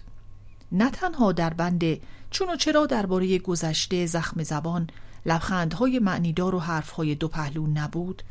نه تنها خوشرویی کنونیش به دور از هر اکراه و هر نظری به گذشته حالتی به همان گونه راست و سربلند داشت که قامت شکوهمندش بلکه رنجش هایی هم که شاید در گذشته از کسی به دل گرفته بود آنچنان یک سر خاک شده و این خاک آنچنان دور از حافظه یا دست کم دور از منش او به باد داده شده بود که هر بار که با زیباترین نوع سادگی به موضوعی می پرداخت که نزد بسیاری کسان دستاویزی برای از سر گرفتن سردی و سرزنش است. با دیدن چهرش انگار نوعی پالایش و رسیدن به زلالی حس می کردی اما هر اندازه از تغییر نظر او درباره خودم در شگفت بودم شگفتیم از دگرگونی نظر خودم درباره او دوچندان بود. مگر نه اینکه در دوره‌ای در نقشه هایی که یکی پس از دیگری در خیال می کشیدم تنها زمانی جانی و نیروی می یافتم که توانسته بودم کسی را بیابم که مرا به خانه او راه دهد و پس از این کام روایی نخستین بسیاری دیگر از آرزوهای دلم را که توقعش بیشتر و بیشتر می‌شد برآورد. و به همین دلیل که دستم به جایی نرسید به دیدن روبردو سنلو به دونسیر رفتم. و حال از پیامدهای نامی یا شفته بودم که از قضا او برایم نوشته بود. اما به خاطر مادام دوستر ماریا و نه مادام دوگرماند. درباره این مهمانی این را هم بگوییم و تمام کنیم که آن شب چیزی پیش آمد که چند روز بعد نادرستیش ثابت شد چیزی که مدام مایه شگفتی من بود. مدتی رابطه را با بلوک به هم زد و به خودی خود یکی از آن تناقض‌های شگرفی است که توجیهشان را در پایان این مجلد صدوم یک خواهیم دید. پانویز اشاره راوی به گفتگوی بحرانی است که در پایان همین کتاب گرمانت دو میان بارون دو شالوس و او در خواهد گرفت و تصویر گنگ و بسیار سوال برانگیزی از بارون دو شارلوس و رابطه او با راوی ارائه می دهد که زمینه و انگیزه های آن در آغاز صدوم و اموره روشن خواهد شد. اما عبارت در پایان این مجلد صدوم یک پروست به تقسیم بندی های آغازین جستجو نظر دارد که هم در گروه تغییرات طرح کلی پروست و هم تابع ملاحظات انتشاراتی بوده است. در شکل نهایی جستجو آن پایان مجلد صدوم یک به صورت آغاز مجلد صدوم و اموره در اومده است. ادامه متن. باری در خانه مادام دوویل پاریزیس بلوک پیاپی از رفتار دوستانه آقای دو شارلوس با خودش دم زد که گویا وقتی او را در خیابان می‌دید چونان نگاهش می‌کرد که انگار او را میشناخت. دلش می‌خواست با او آشنا شود و به خوبی از نام و نشان او خبر داشت. در آغاز خندم گرفت چون در بلبک بلوک با آن همه درشتی درباره همین آقای دوشارلوس حرف زده بود. و پیش خود گفتم که شاید بلوک به همان گونه که پدرش درباره برگوت گفت بارون را می شناخت بدون آنکه با او آشنا باشد. و آنچه او نگاه دوستانه بارون مینامید در واقع نگاهی بی هوا بود. اما سرانجام بلوک آنچنان جزئیات متعددی گفت و چنان مطمئن مینمود که آقای دوشالوس دو سه بار خواسته است با او حرف بزند که من با یادآوری اینکه درباره دوستم با بارون سخن گفته بودم و او هم در بازگشت از دیداری از مادام دوویل پاریزیس از من چیزهایی درباره او پرسیده بود به این نتیجه رسیدم که شاید بلوک دروغ نمی گفت و آقای شارلوس از نام او و اینکه دوست من بود و چیزهایی از این قبیل خبر داشت. از این رو چندی بعد در تئاتر از آقای دوشارلوس اجازه خواستم بلوک را با او آشنا کنم و چون موافقت کرد به دنبال او رفتم. اما همین که چشم آقای دوشارلوس به او افتاد تعجبی چهرش را در نوردید که در جا مهار شد و خشمی اخگرفشان جایش را گرفت. نه تنها با بلوک دست نداد بلکه به آنچه بلوک به او گفت با نخوت ترین حالت با لحنی خشماگین و توهینآمیز پاسخ داد. بگونه ای که بلوک به گفته خودش تا آن زمان از بارون فقط لبخند دیده بود پنداشت که من در گفتگوی کوتاهی که با شناخت علاقه بارون به تشریفات پیش از بردن دوستم به حضور او با او انجام داده بودم سفارش او را نکرده بلکه برعکس از او بد گفته بودم و با سرخوردگی کسی ترکمان کرد که خواسته باشد سوار اسبی چموش شود یا خلاف موجهایی شنا کند که پیاپی آدم را به کنار پرت می کنند و شش ماه با من حرف نزد.